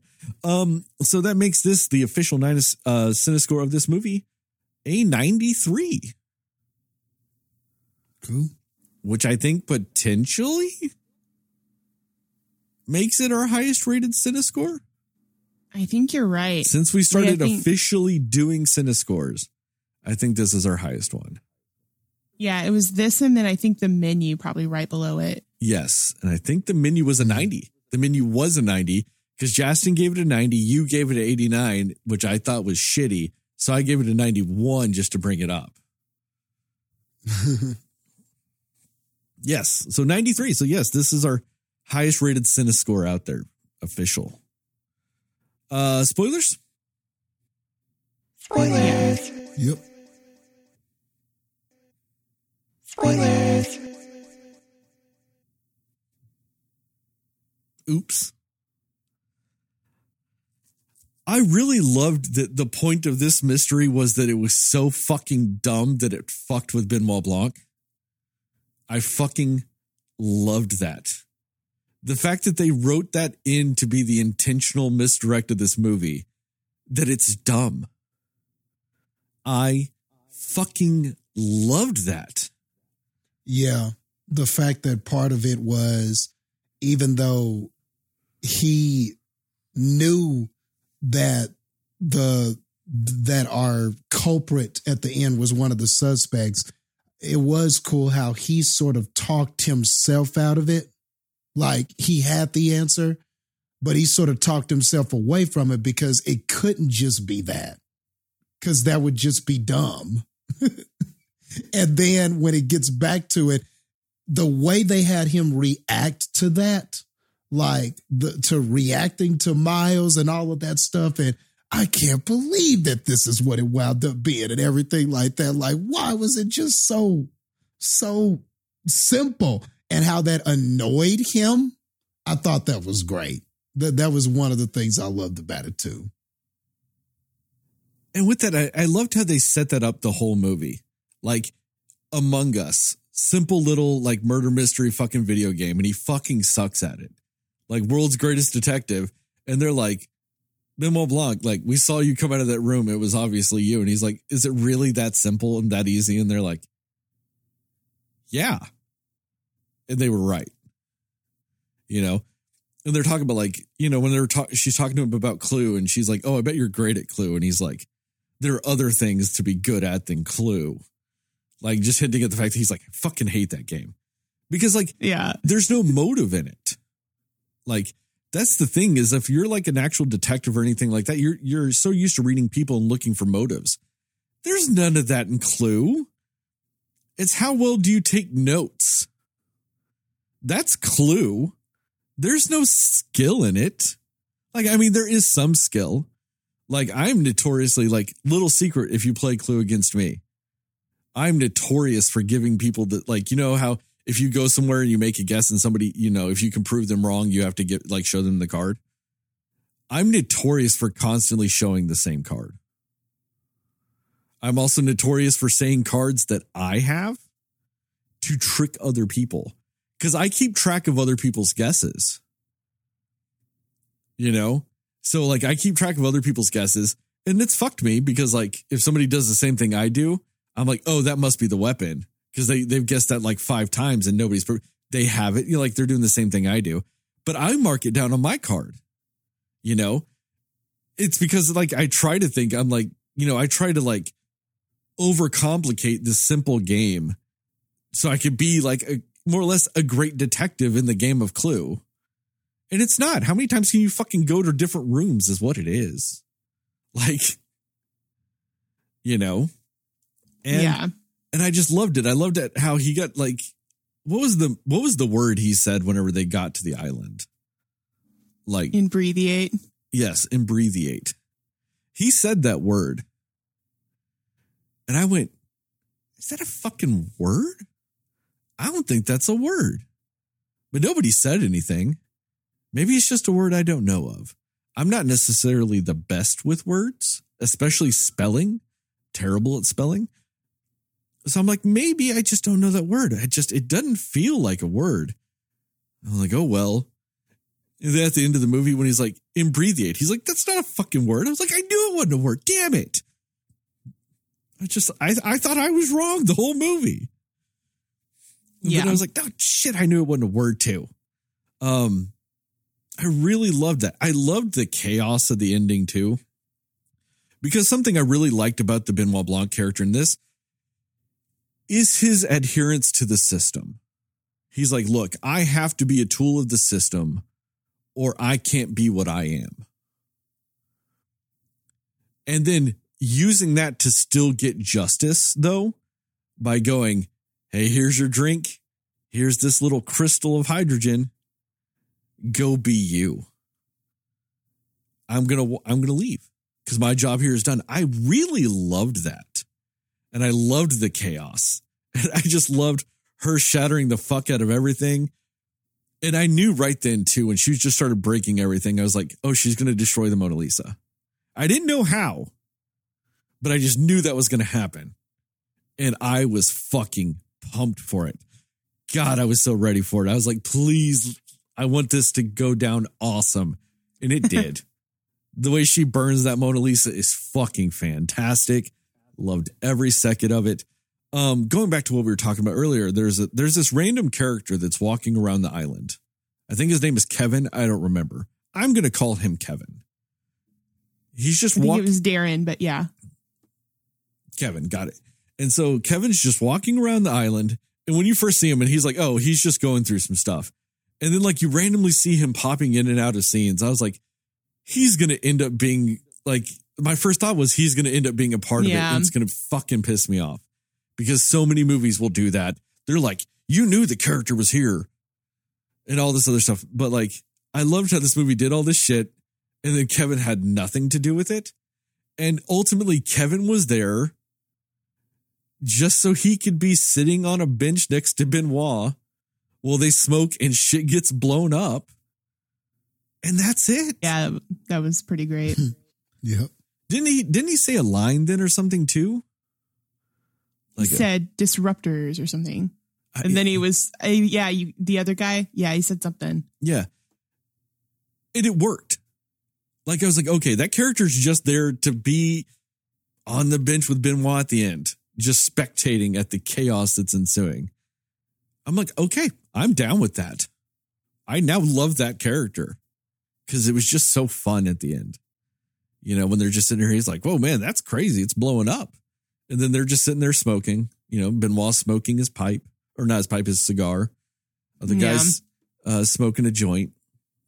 I'm like, okay, I actually really dig that. Because like I said, a lesser movie would have had him be the mastermind or somehow fucking tied to it or any of that shit.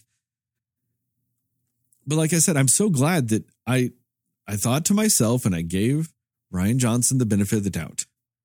I was like, he didn't go cheap in Knives Out. He's not going to go cheap in this. And I felt good that in the end, he rewarded me for that. He went, you were right, Sterling. I am yeah. not going to go cheap. I am not going to do the shitty thing all these other people would have done. And I'm going to reward you for that by not doing it. And I went, thank you, Rian Johnson. Thank you. I mean, just little things. I mean, one of my big problems with it is there was zero reason to have this take place during COVID. I know they might have filmed it during COVID. There was zero reason to have it take place during COVID, though, just so they can all get inoculated to not worry about COVID. You know what I mean? Like, that made no sense to me. I mean, yeah, you get a slight insight into the characters based on how they wear their masks and all that other stuff. I get that, but there's also easier ways to do that and better ways to do it. You know, so I didn't necessarily like that choice. It's not the worst choice, but I just didn't, just didn't really like ultimately see the need other than to get a weird Josh Hartnett cameo. Yeah, definitely. I like that I can say that and just look over just to see Heather's reaction to me saying that. They're the same person. Mister Hawk is in like everything lately, though. Yeah, Josh Hartnett. I know. He was in Moon Knight. Mm-hmm. Yeah. His daughter is in Stranger Things. I know. Maya Hartnett. I still just can't believe that Josh Hartnett and Uma Thurman got together. That's all I'm saying. Anyway. Um. You know, there's just these little things, but I mean, as the story unfolded, I really liked the metaphor for the glass onion. I liked how Benoit saw it. He's like, you can see into the layers. You can see into it, but you still have to peel it back to get to the core, to really yeah. see what's at the heart of it all. And I loved the way they layered everything with that. I loved the way that the characters were layered with it. I loved how it kind of showed how like people would react in that normal way that like you've got this rich billionaire friend and he's bankrolling your whole fucking life and all this other shit that like most people wouldn't sacrifice their life, like their livelihood to do what's right. You know, and I, I liked the fact that even in the end, it was just as simple as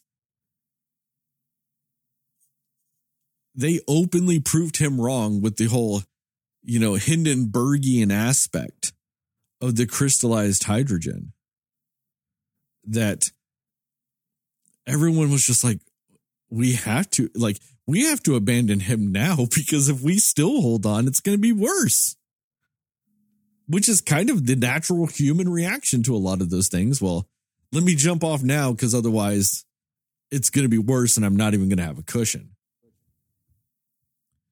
you know? So, I mean, there was lots of layers here. And you know what the, the what we were talking about earlier with the lie is the whole fact of Janelle, uh, Janelle, right? Janelle Monáe? Janelle. Janelle, Janelle Monáe. Shit. I got stuck. I got stuck in the rhyme scheme of it all. Uh, Janelle Monáe. Um, her character in the movie isn't actually her character in the movie. Like her character in the beginning of the movie isn't actually the character. They did the whole twin thing. That's not the most original thing in the world.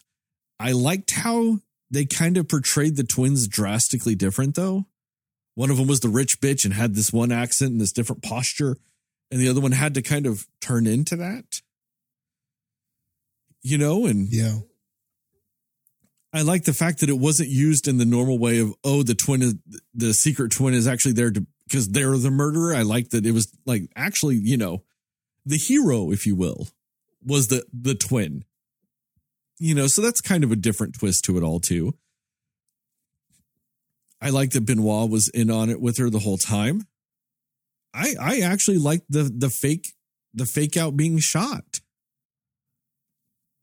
You know, I thought like with when that happened, I was like, oh, damn. And then then it does the flashback and then you see it's the twin and you see it's the twin. You're like, you're like, oh, fuck, like the twin got shot, like all this shit. Yeah. And whenever he's sitting there and he's giving that monologue to these people, because it starts it and then it does the flashback, because he's angry. He's mad when he's given that. And it's to make you think he's mad that the person just got shot, especially as the backstory is unfolding. And you're like, oh, man, he's mad because he said he wouldn't be able to protect her. And then ultimately she died. And I like it because that's a misdirect. Because he's actually mad because the whole fucking story and mystery is fucking stupid. As it unfolds more, like, that's why he's mad. So, like, it's a layer. That's why it's not a lie.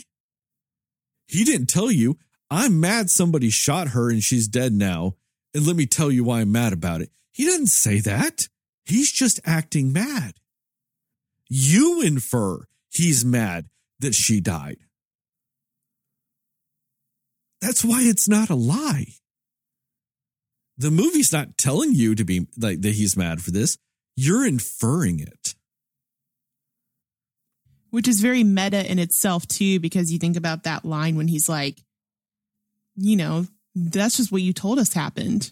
You know what I mean? So it really is kind of like telling on itself in a way. Yeah. And that's why this movie can be a little bit more simplistic and the mystery be a little dumb. But since it's intentional and like you said, they have meta calls to it, it works, you know?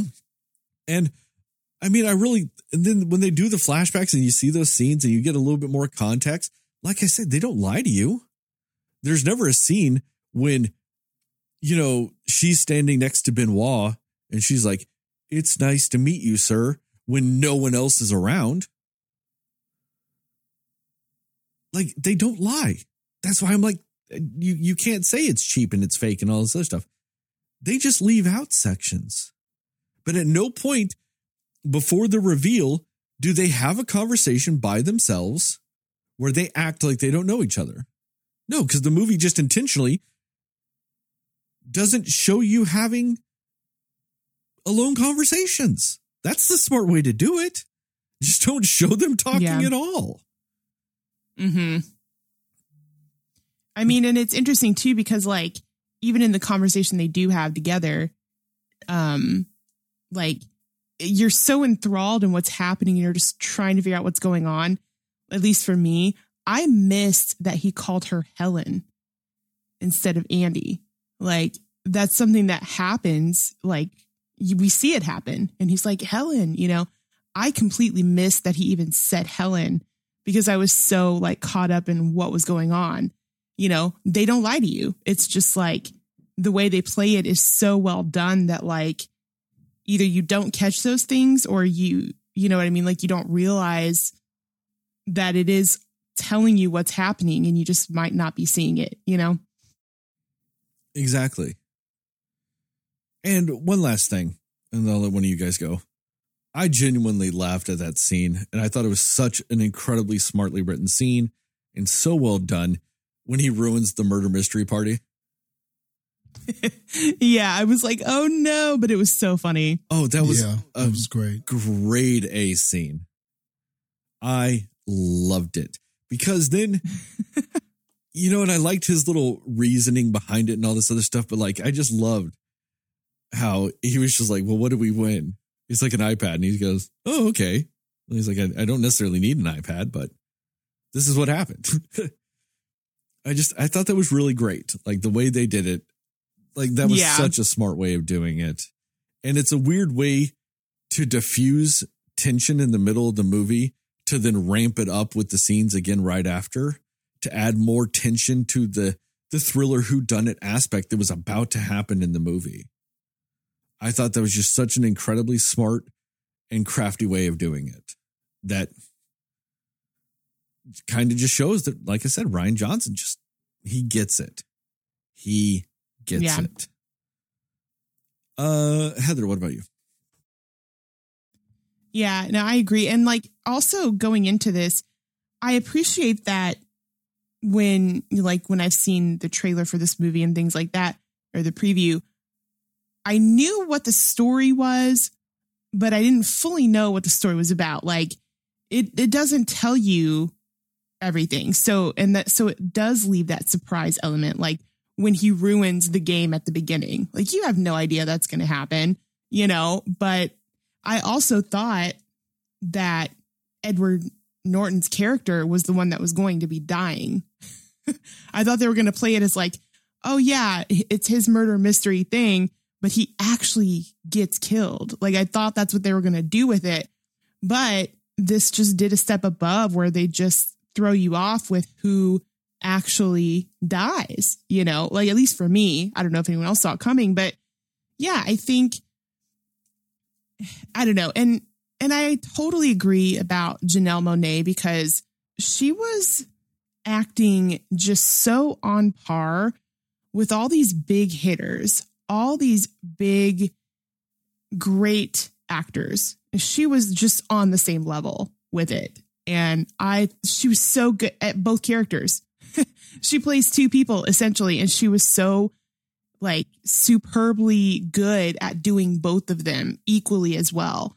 And yeah, I, I just, I really loved her in this movie and just, it was such a smart choice to make her that sidekick character like Ana de Armas was in Knives Out, because I mean, she just, she killed it. She was so good in the role.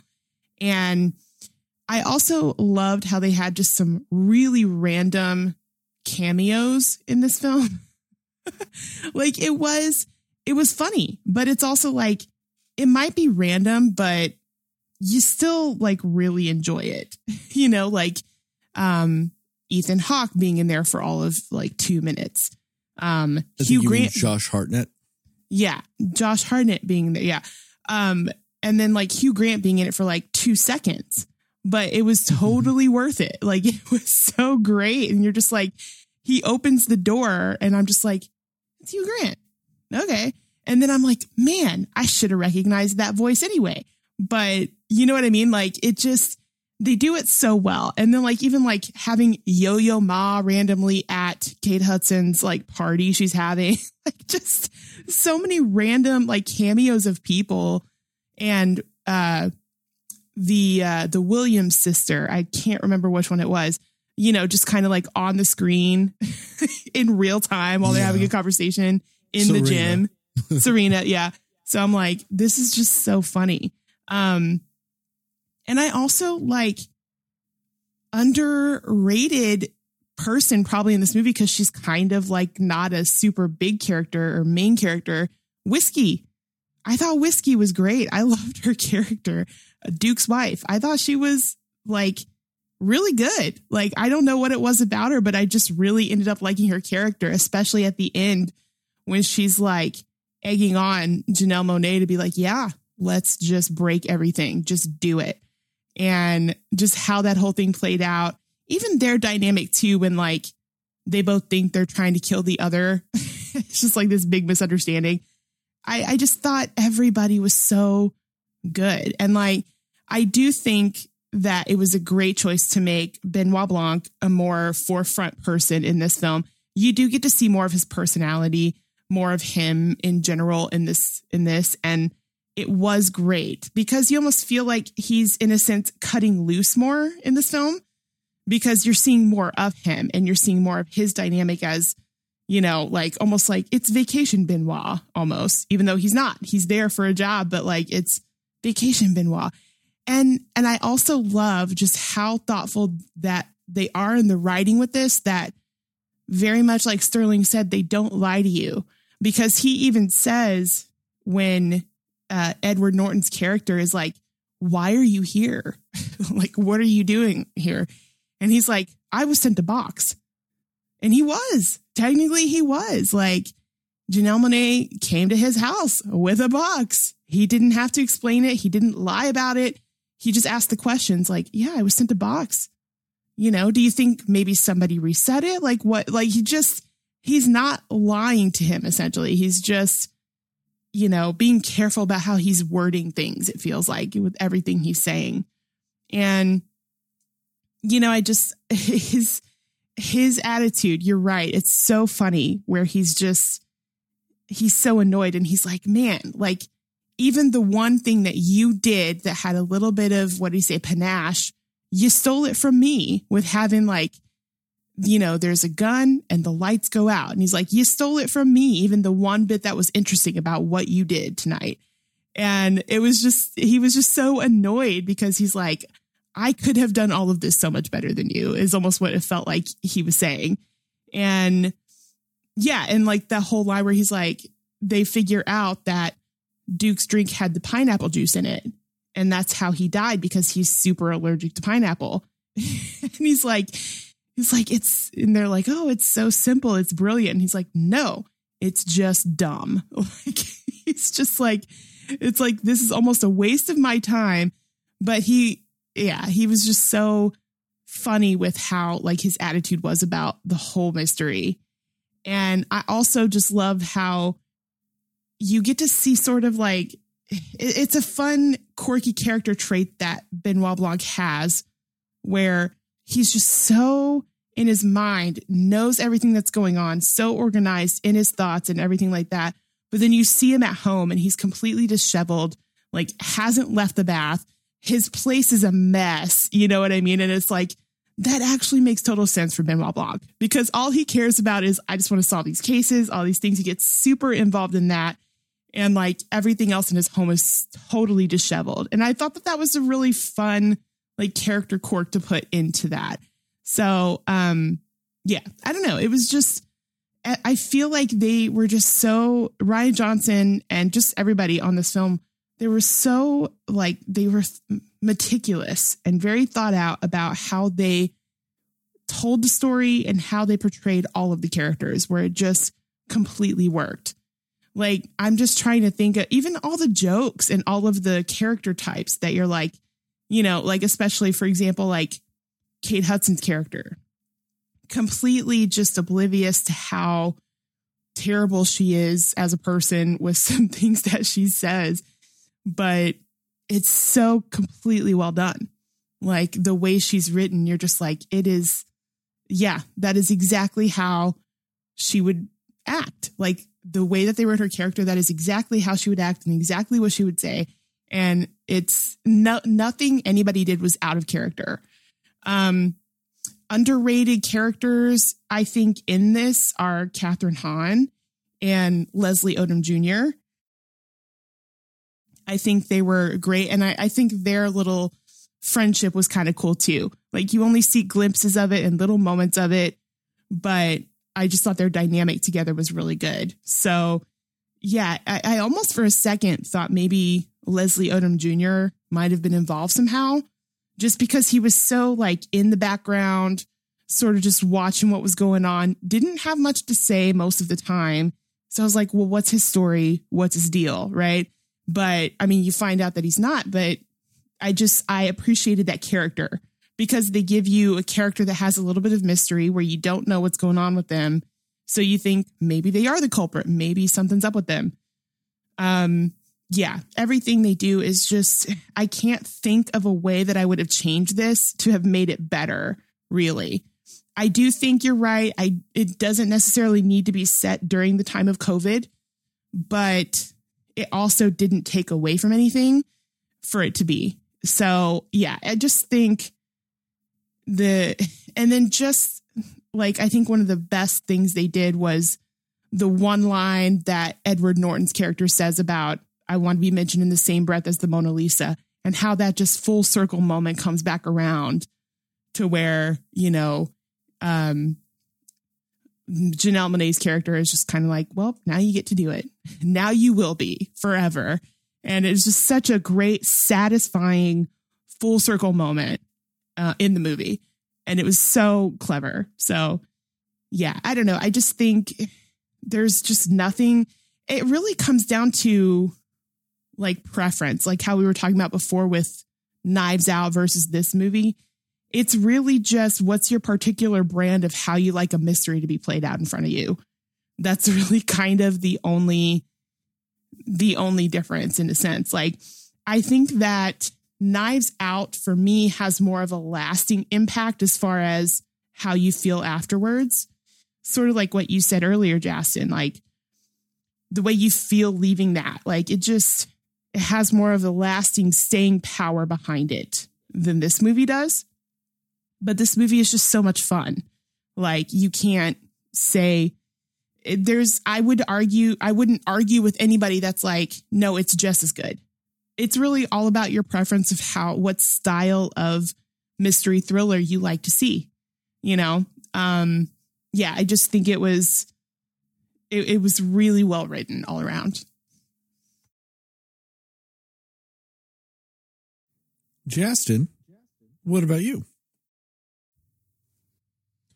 Yeah, every every point that everybody made is a good point about the film.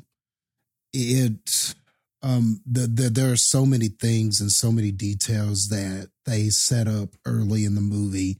And they pay all of those things off. And yeah, the misdirect of it is is just like it, they use several different methods to misdirect you, whether it was showing you a scene from the perspective of one character, then going back and seeing that scene again from a different perspective. And then that, and because now you are seeing it, understanding what the characters are doing and characters' motives, it gives that scene a whole different meaning.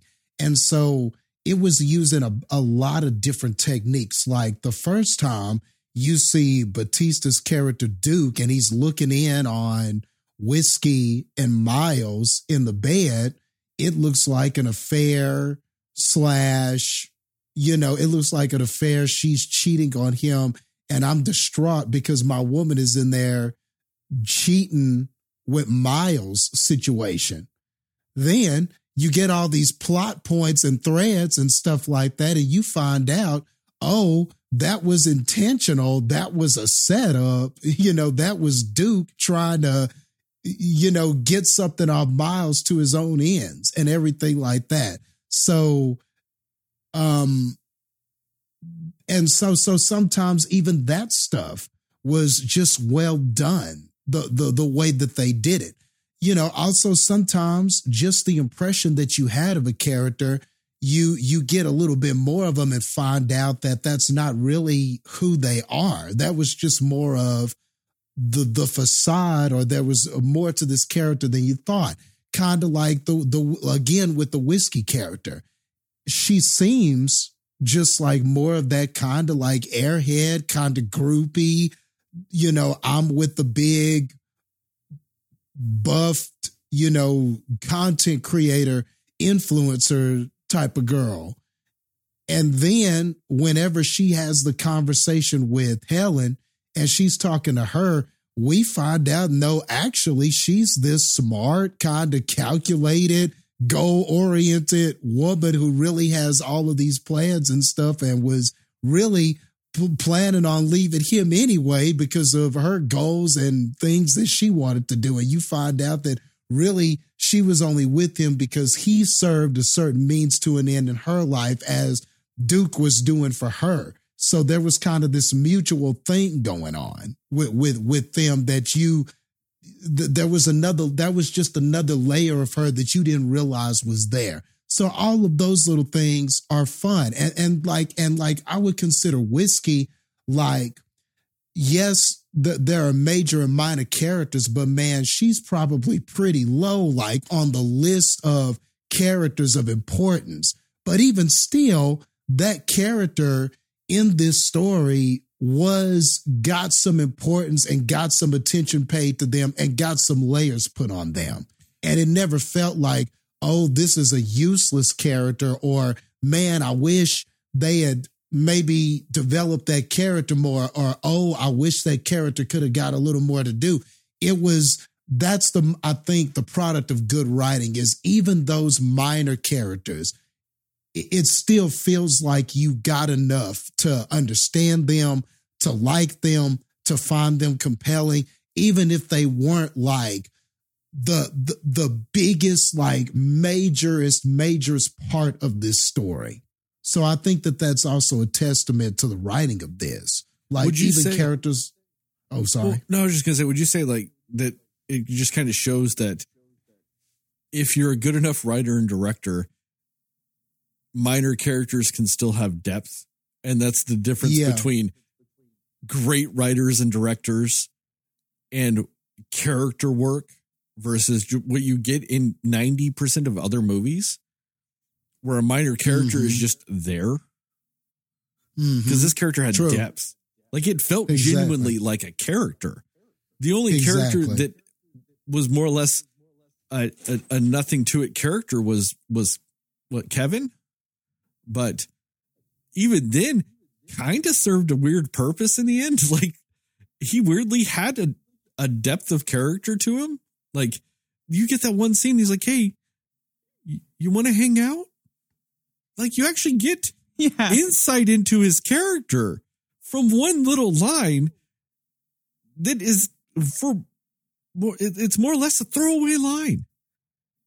His line of dialogue gives him depth. You actually get insight into a character that has a combined total of forty-five seconds of screen time. Mm-hmm. Yeah. Yeah. And I think it's a testament to the writing. And then it's also your ability to cast the right actor to nail that, because they don't have much time. They don't get as much time as these people do. So they have to nail it. And just the understanding, the, the director's understanding that, okay, that's all we need from him, you know, and the they're going to get it. We'll have him, or the writing to put him in a room and say, this is where this character is going to walk in. You know, Helen's going to walk in and this is where he's going to be sitting. And this is what he's going to be doing. All add layers to this character. You know what I mean? Just where he happens to be at certain times and what he happens to be doing. And then just like we were talking, y'all were talking about the scene at the end with him and Blanc, like he was per- perfectly put in certain places, and all of that added depth to that character, even though it was a minor character. So I just thought that all of that was cool. Um, and another interesting thing about Blanc, y'all spent, y'all said a lot of the things that I was going to say about him, so I won't spend too much time on him. But but yeah, I love the performance by Daniel Craig. And one interesting thing about this too is that you, you, Heather, you were talking about him um, in that tub constantly, and his house is just so like like messy and everything like that. And he kept saying that he wanted something to challenge him. He wanted something that was. that that could just test him, because he hadn't had a yeah. good case in a while and he was looking for a challenge. And that plays into this too, because I feel like in his head, he wanted to make this a challenge. Like he was trying so hard at times to make this a challenge that it's part of that whole thing about not seeing what's there in the in the middle of the onion and having to peel back. it, it was almost like the answer was there. Some of these things were there, and it was so dumb, but the way he would talk himself out of certain things, because a part, I feel like a part of him wanted this to be more challenging, you know? Yeah. And so by the time he gets to the end and he's like, oh, you know, this, you know, the, you, the, you only did the lights out with the gun thing because I mentioned it to you and all of this kind of stuff. And just how like he was figuring it out, and we're like intrigued and going, oh man, okay, that's what that was. That's what that was. And we're thinking about the movie, but I love the state that his character was in, the disappointment, because he so wanted this, and they planted all those seeds at the beginning. He so wanted this to be like this just mind blowing case that really tested him, yeah. you know? And I like that. The experience for us, you know, what was fun and challenging and things like that. But I like how for the, this character, it felt so beneath him, but they found a way to tell a compelling story and still have our protagonist feel like that, which I think is neat. You know, that's just really yeah. neat. You know, mm-hmm. th- that just dawned on me thinking about what you guys were saying. And I was like, you know what? I thought about the beginning and was like, you know what? That plays into this too. He wanted this challenge. He wanted this to be this fun thing. And it, it, it, it, it, it never was. And at times he made it that way because of how he was feeling and what he was going through. So even that is a layer to this character, how he went about handling this case. He probably could have solved it faster, but because of his want and need for this to be a challenge, I think that played into his sometimes second guessing of things. So I loved all that. That's just excellent writing and excellent just attention to detail and character work that you just don't get in a lot of movies. You know, that's the kind of stuff that just, that's next level stuff right there. So I thought that it was just worthwhile to say that. Uh, Janelle Monáe, like, I, I can't speak enough about her performance in this.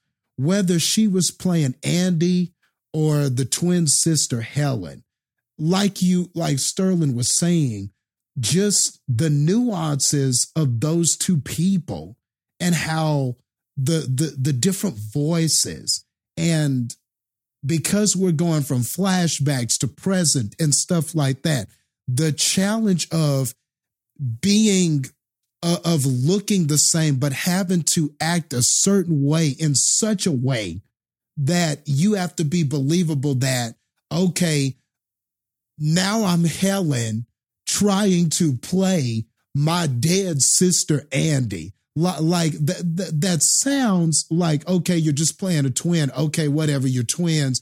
It's that, that, that sometimes that, I guess that could sound like an easy thing where you're playing two people that look the same, but when they, but, but when a director and the writing demands for you to play two people that look the same, but they have to be totally different, different accent, different voices, have different reactions throughout the telling of this story in the flashbacks, in the present day, everything like that. She just nailed everything. She was perfect. She just did this so well. And to do it next to some of these heavy hitting, big impact actors just says so much about her. And, and she was great at the end when she needed to be. Okay, determined Helen, I'm going to do this. I, I, I'm I'm going to figure out how to get Miles, and I'm going to do this and destroy everything, and just everything they were doing with that. The music, the slow motion, her confidence in those scenes, and and her like determination to get justice in those scenes.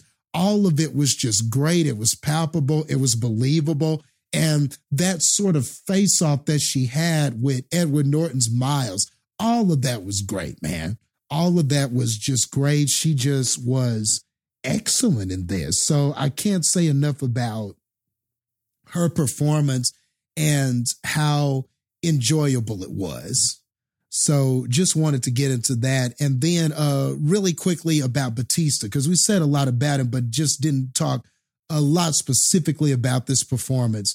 What was neat about this performance was just all the layers that I think this character had, but that even though it wasn't all given to us in the narrative per se, I just love that Bautista was able to portray that. I think what he's good at is he's this big, larger than life, like physically imposing type of person. But that man has a way of acting to where, you know, there's a vulnerability to this character. You know that this character has some insecurities. You know that this character is not everything that he is on the surface. I mean, back to the glass onion analogy, I guess you could say every character was sort of a glass onion in a way. We, what they were on the surface and then what, who they actually were as characters. You could probably break everybody down as a glass onion. If you really, I bet if I really go back and watch this again, everybody is probably a glass onion in a way. But, in, but, but Bautista, like his acting as Duke, you could see all of that. Everything from him being on the, you know, being this content creator and this, you know, pro man, like super toxic masculine, you know, man content creator, but really he's living with his mom and, you know, he's, you know, his mom is talking to him and everything. And then like, he's such a mama's boy. But but not just that ironic thing, but the funny thing is that his mom was like also really smart. She's figuring out the puzzles and I could love see that everything. Part. Like, you know, and then here he is in this room talking about, yeah, you know, men need to be this and that. And then like she's figuring out everything for him, just figuring out the whole puzzle and stuff like that. So I thought that was a great scene too. But you could yeah. see that in his acting, like, but, but just even in that exterior that he was trying to show was somebody who was desperate, you know, trying to get on that, trying to get on, I forget what they called it, but whatever he was trying to get on, the show he was trying to get on, or the clout that he was trying to have Miles help him with. It was some Alpha sort of news. news channel, Alpha News. Yeah. I was like some sort of news channel. Yeah. Alpha News. So he was trying to get on that and you could, you could see what that was about and everything like that. So, I mean, I just thought that all of that was good. Like I could sense the layers in that character without the narrative necessarily having to tell me that. So I, I thought all of that was tight. Like all of that was good. And, and like, and, you know, and then like Jessica Henwick, it was nice to see her.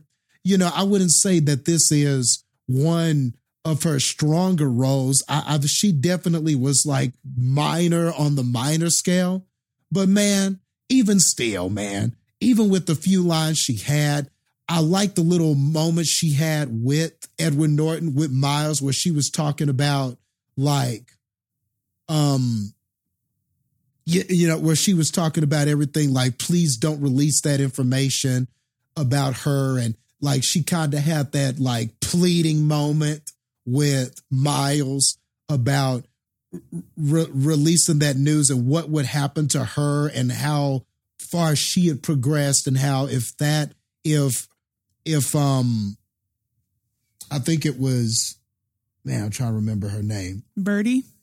Yes, Birdie. If she, the key, I was trying to remember like the character name, but Kate Hudson, like if she goes down, then this is what happens to her. She had a really good scene there and she didn't get many, but I thought that that was a good scene with Edward Norton. But again, she's somebody who, you know, she's known for doing stunt work and like martial arts movies and action and stuff like that.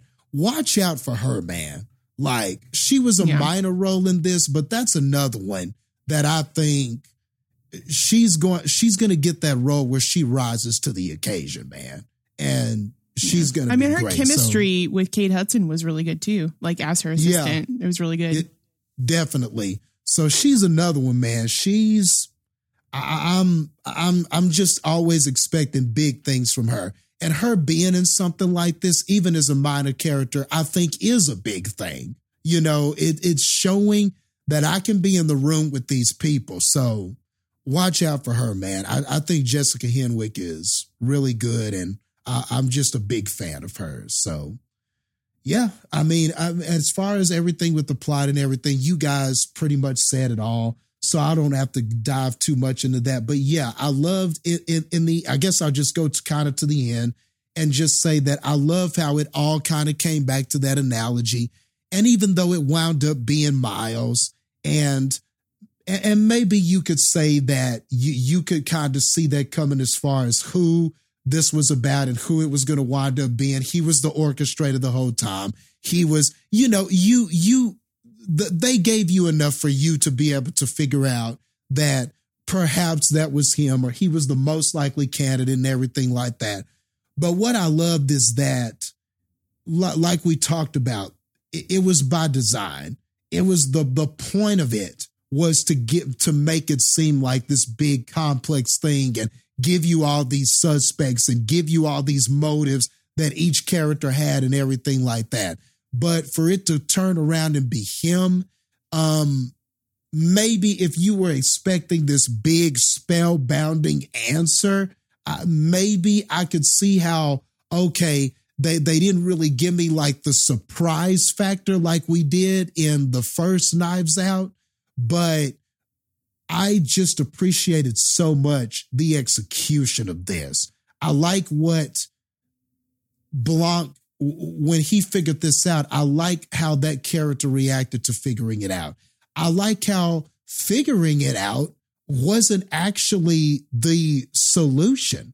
That was only part of it. Like, they figured out who it was, but there was no way to convict him. There was no evidence. There was no, so it wasn't like you got to the end, figured out it was him, and then Blanc throws cuffs on him, and that's the end of the movie. You know, I think if they, If it wasn't so well written, I think in a lesser movie, that just would have been the end. You know, oh, we figured it out. He admits it in his, in some villainy sort of way, or tries to escape or something like that. Or maybe we use the, the, the, the, the gas compound or what, uh, the crystallized gas or whatever it was to, maybe we use it against him somehow. And that's how we apprehend him, and that's the end of the movie. He's in jail. The two good guys, Janelle and Daniel Craig, high five or something, and that's the end of the movie. You know, I just think in a lesser movie, you wouldn't have had as nuanced of a solution and a way to, quote unquote, get him, get the villain, so to speak. I just don't think it would have been as cool or as fun or as interesting as, as how this movie did it, with the burning of the Mona Lisa and stuff like that.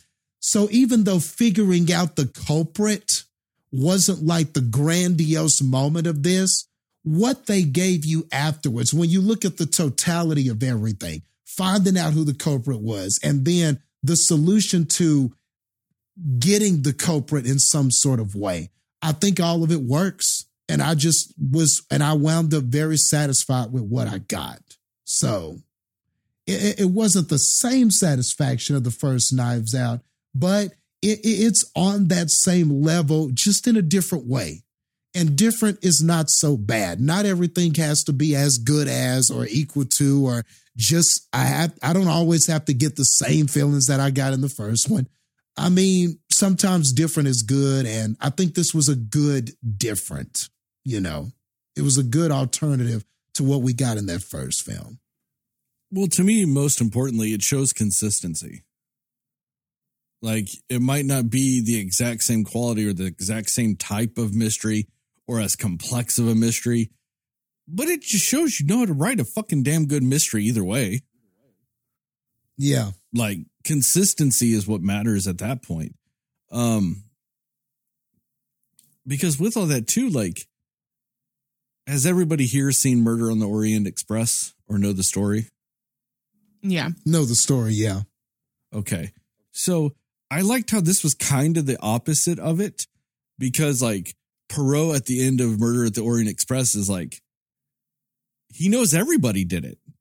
And he's mad because he's like, I can't actually get justice because I know you all did it. I can't prove you all did it.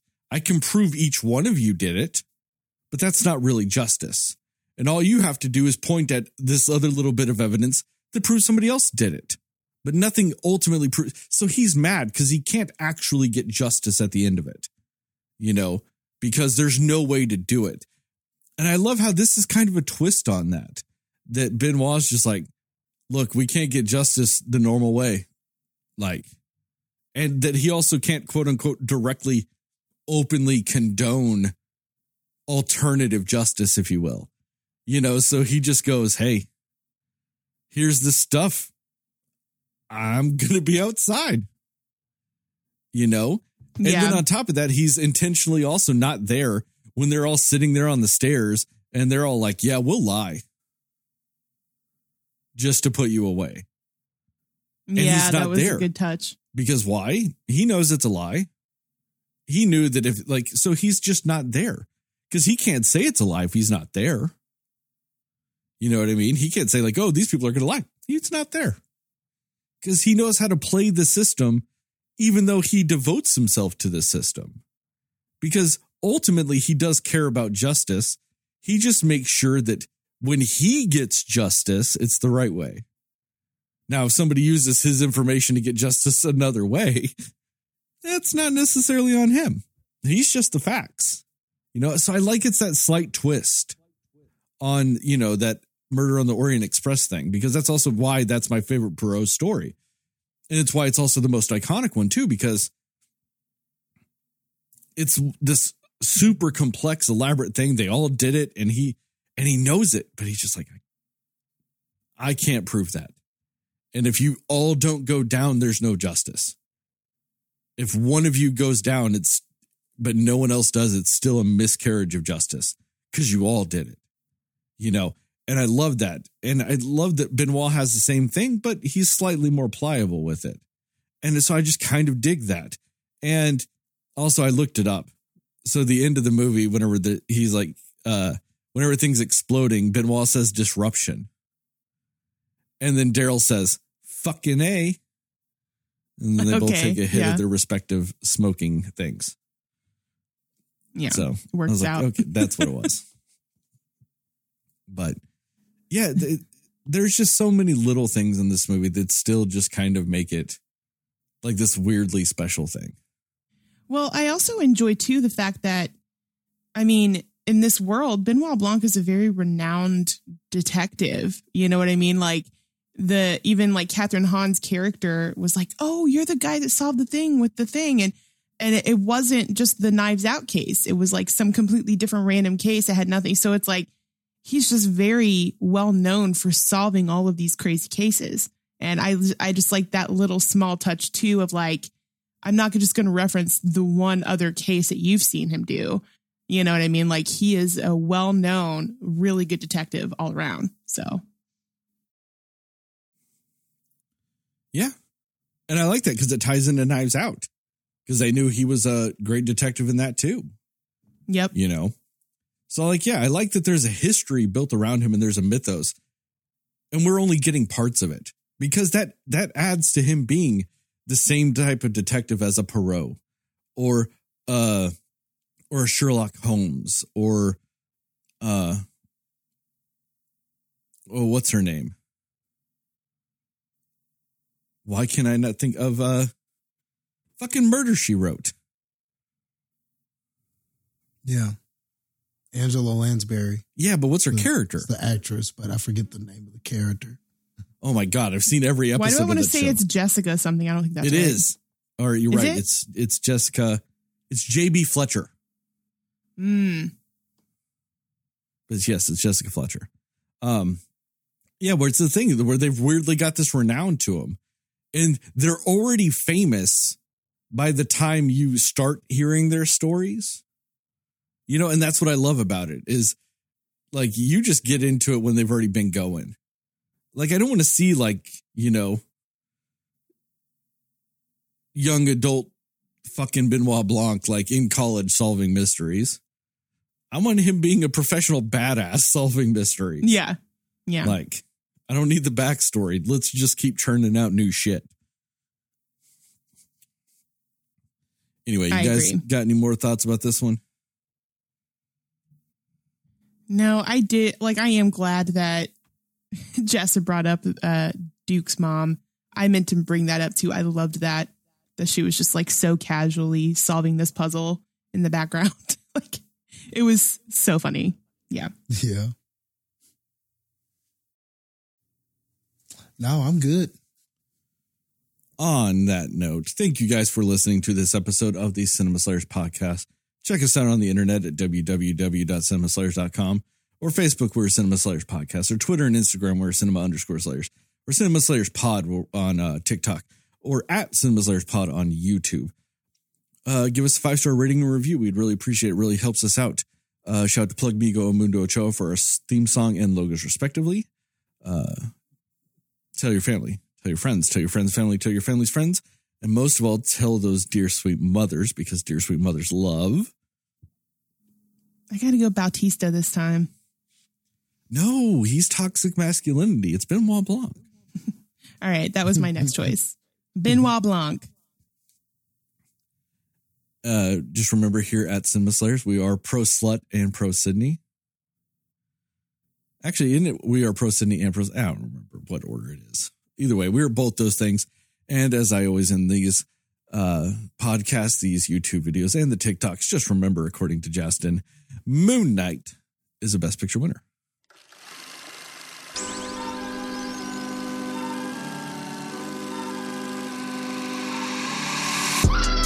We finished at the perfect time. I just ran out of tea. Nope. Oh. So. Now you're making me want tea. Tea sounds good. As I teased earlier in the episode, they just came out with a new poster for Scream six. And it looks like a subway map, but it's the Ghostface face.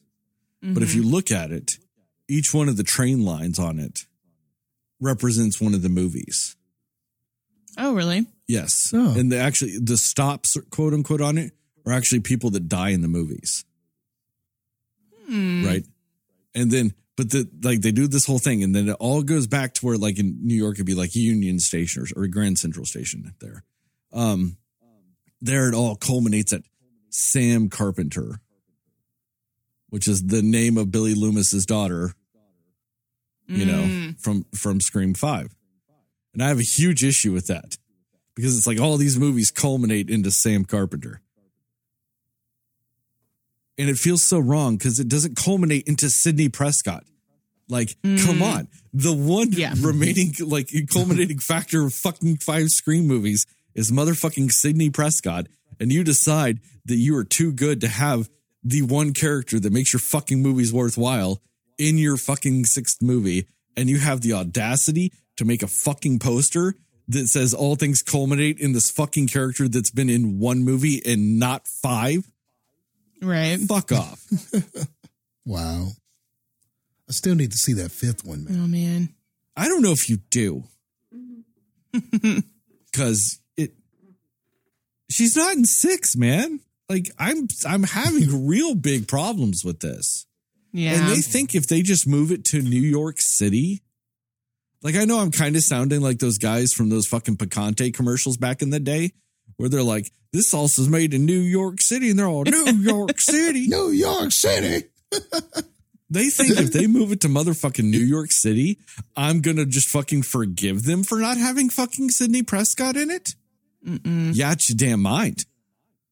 Yeah, I don't care where you put this movie. You don't have Sidney fucking Prescott. You dicks. Yeah. Just saying, it's unforgivable. It is. Especially why. But yeah, the whole thing. Yeah. I'm just so distraught over that poster. Because I was looking over it and I'm reading all the names. I'm like, oh, that's kind of cool. But then, like I said, the fact that they all culminate at Sam Carpenter, I'm like, you motherfuckers. Because if they culminate at anybody, it's fucking Sidney Prescott. Damn it. I don't give a fuck. I don't care if she's not in the movie. You still show her the damn respect she deserves, and you put her name on it. Just saying. very just, ugh. So bothered by this. All right, that's all I had to say. I just had to vent about that because we are pro Sydney. Damn it. Yes. Yes. All right, I'm out.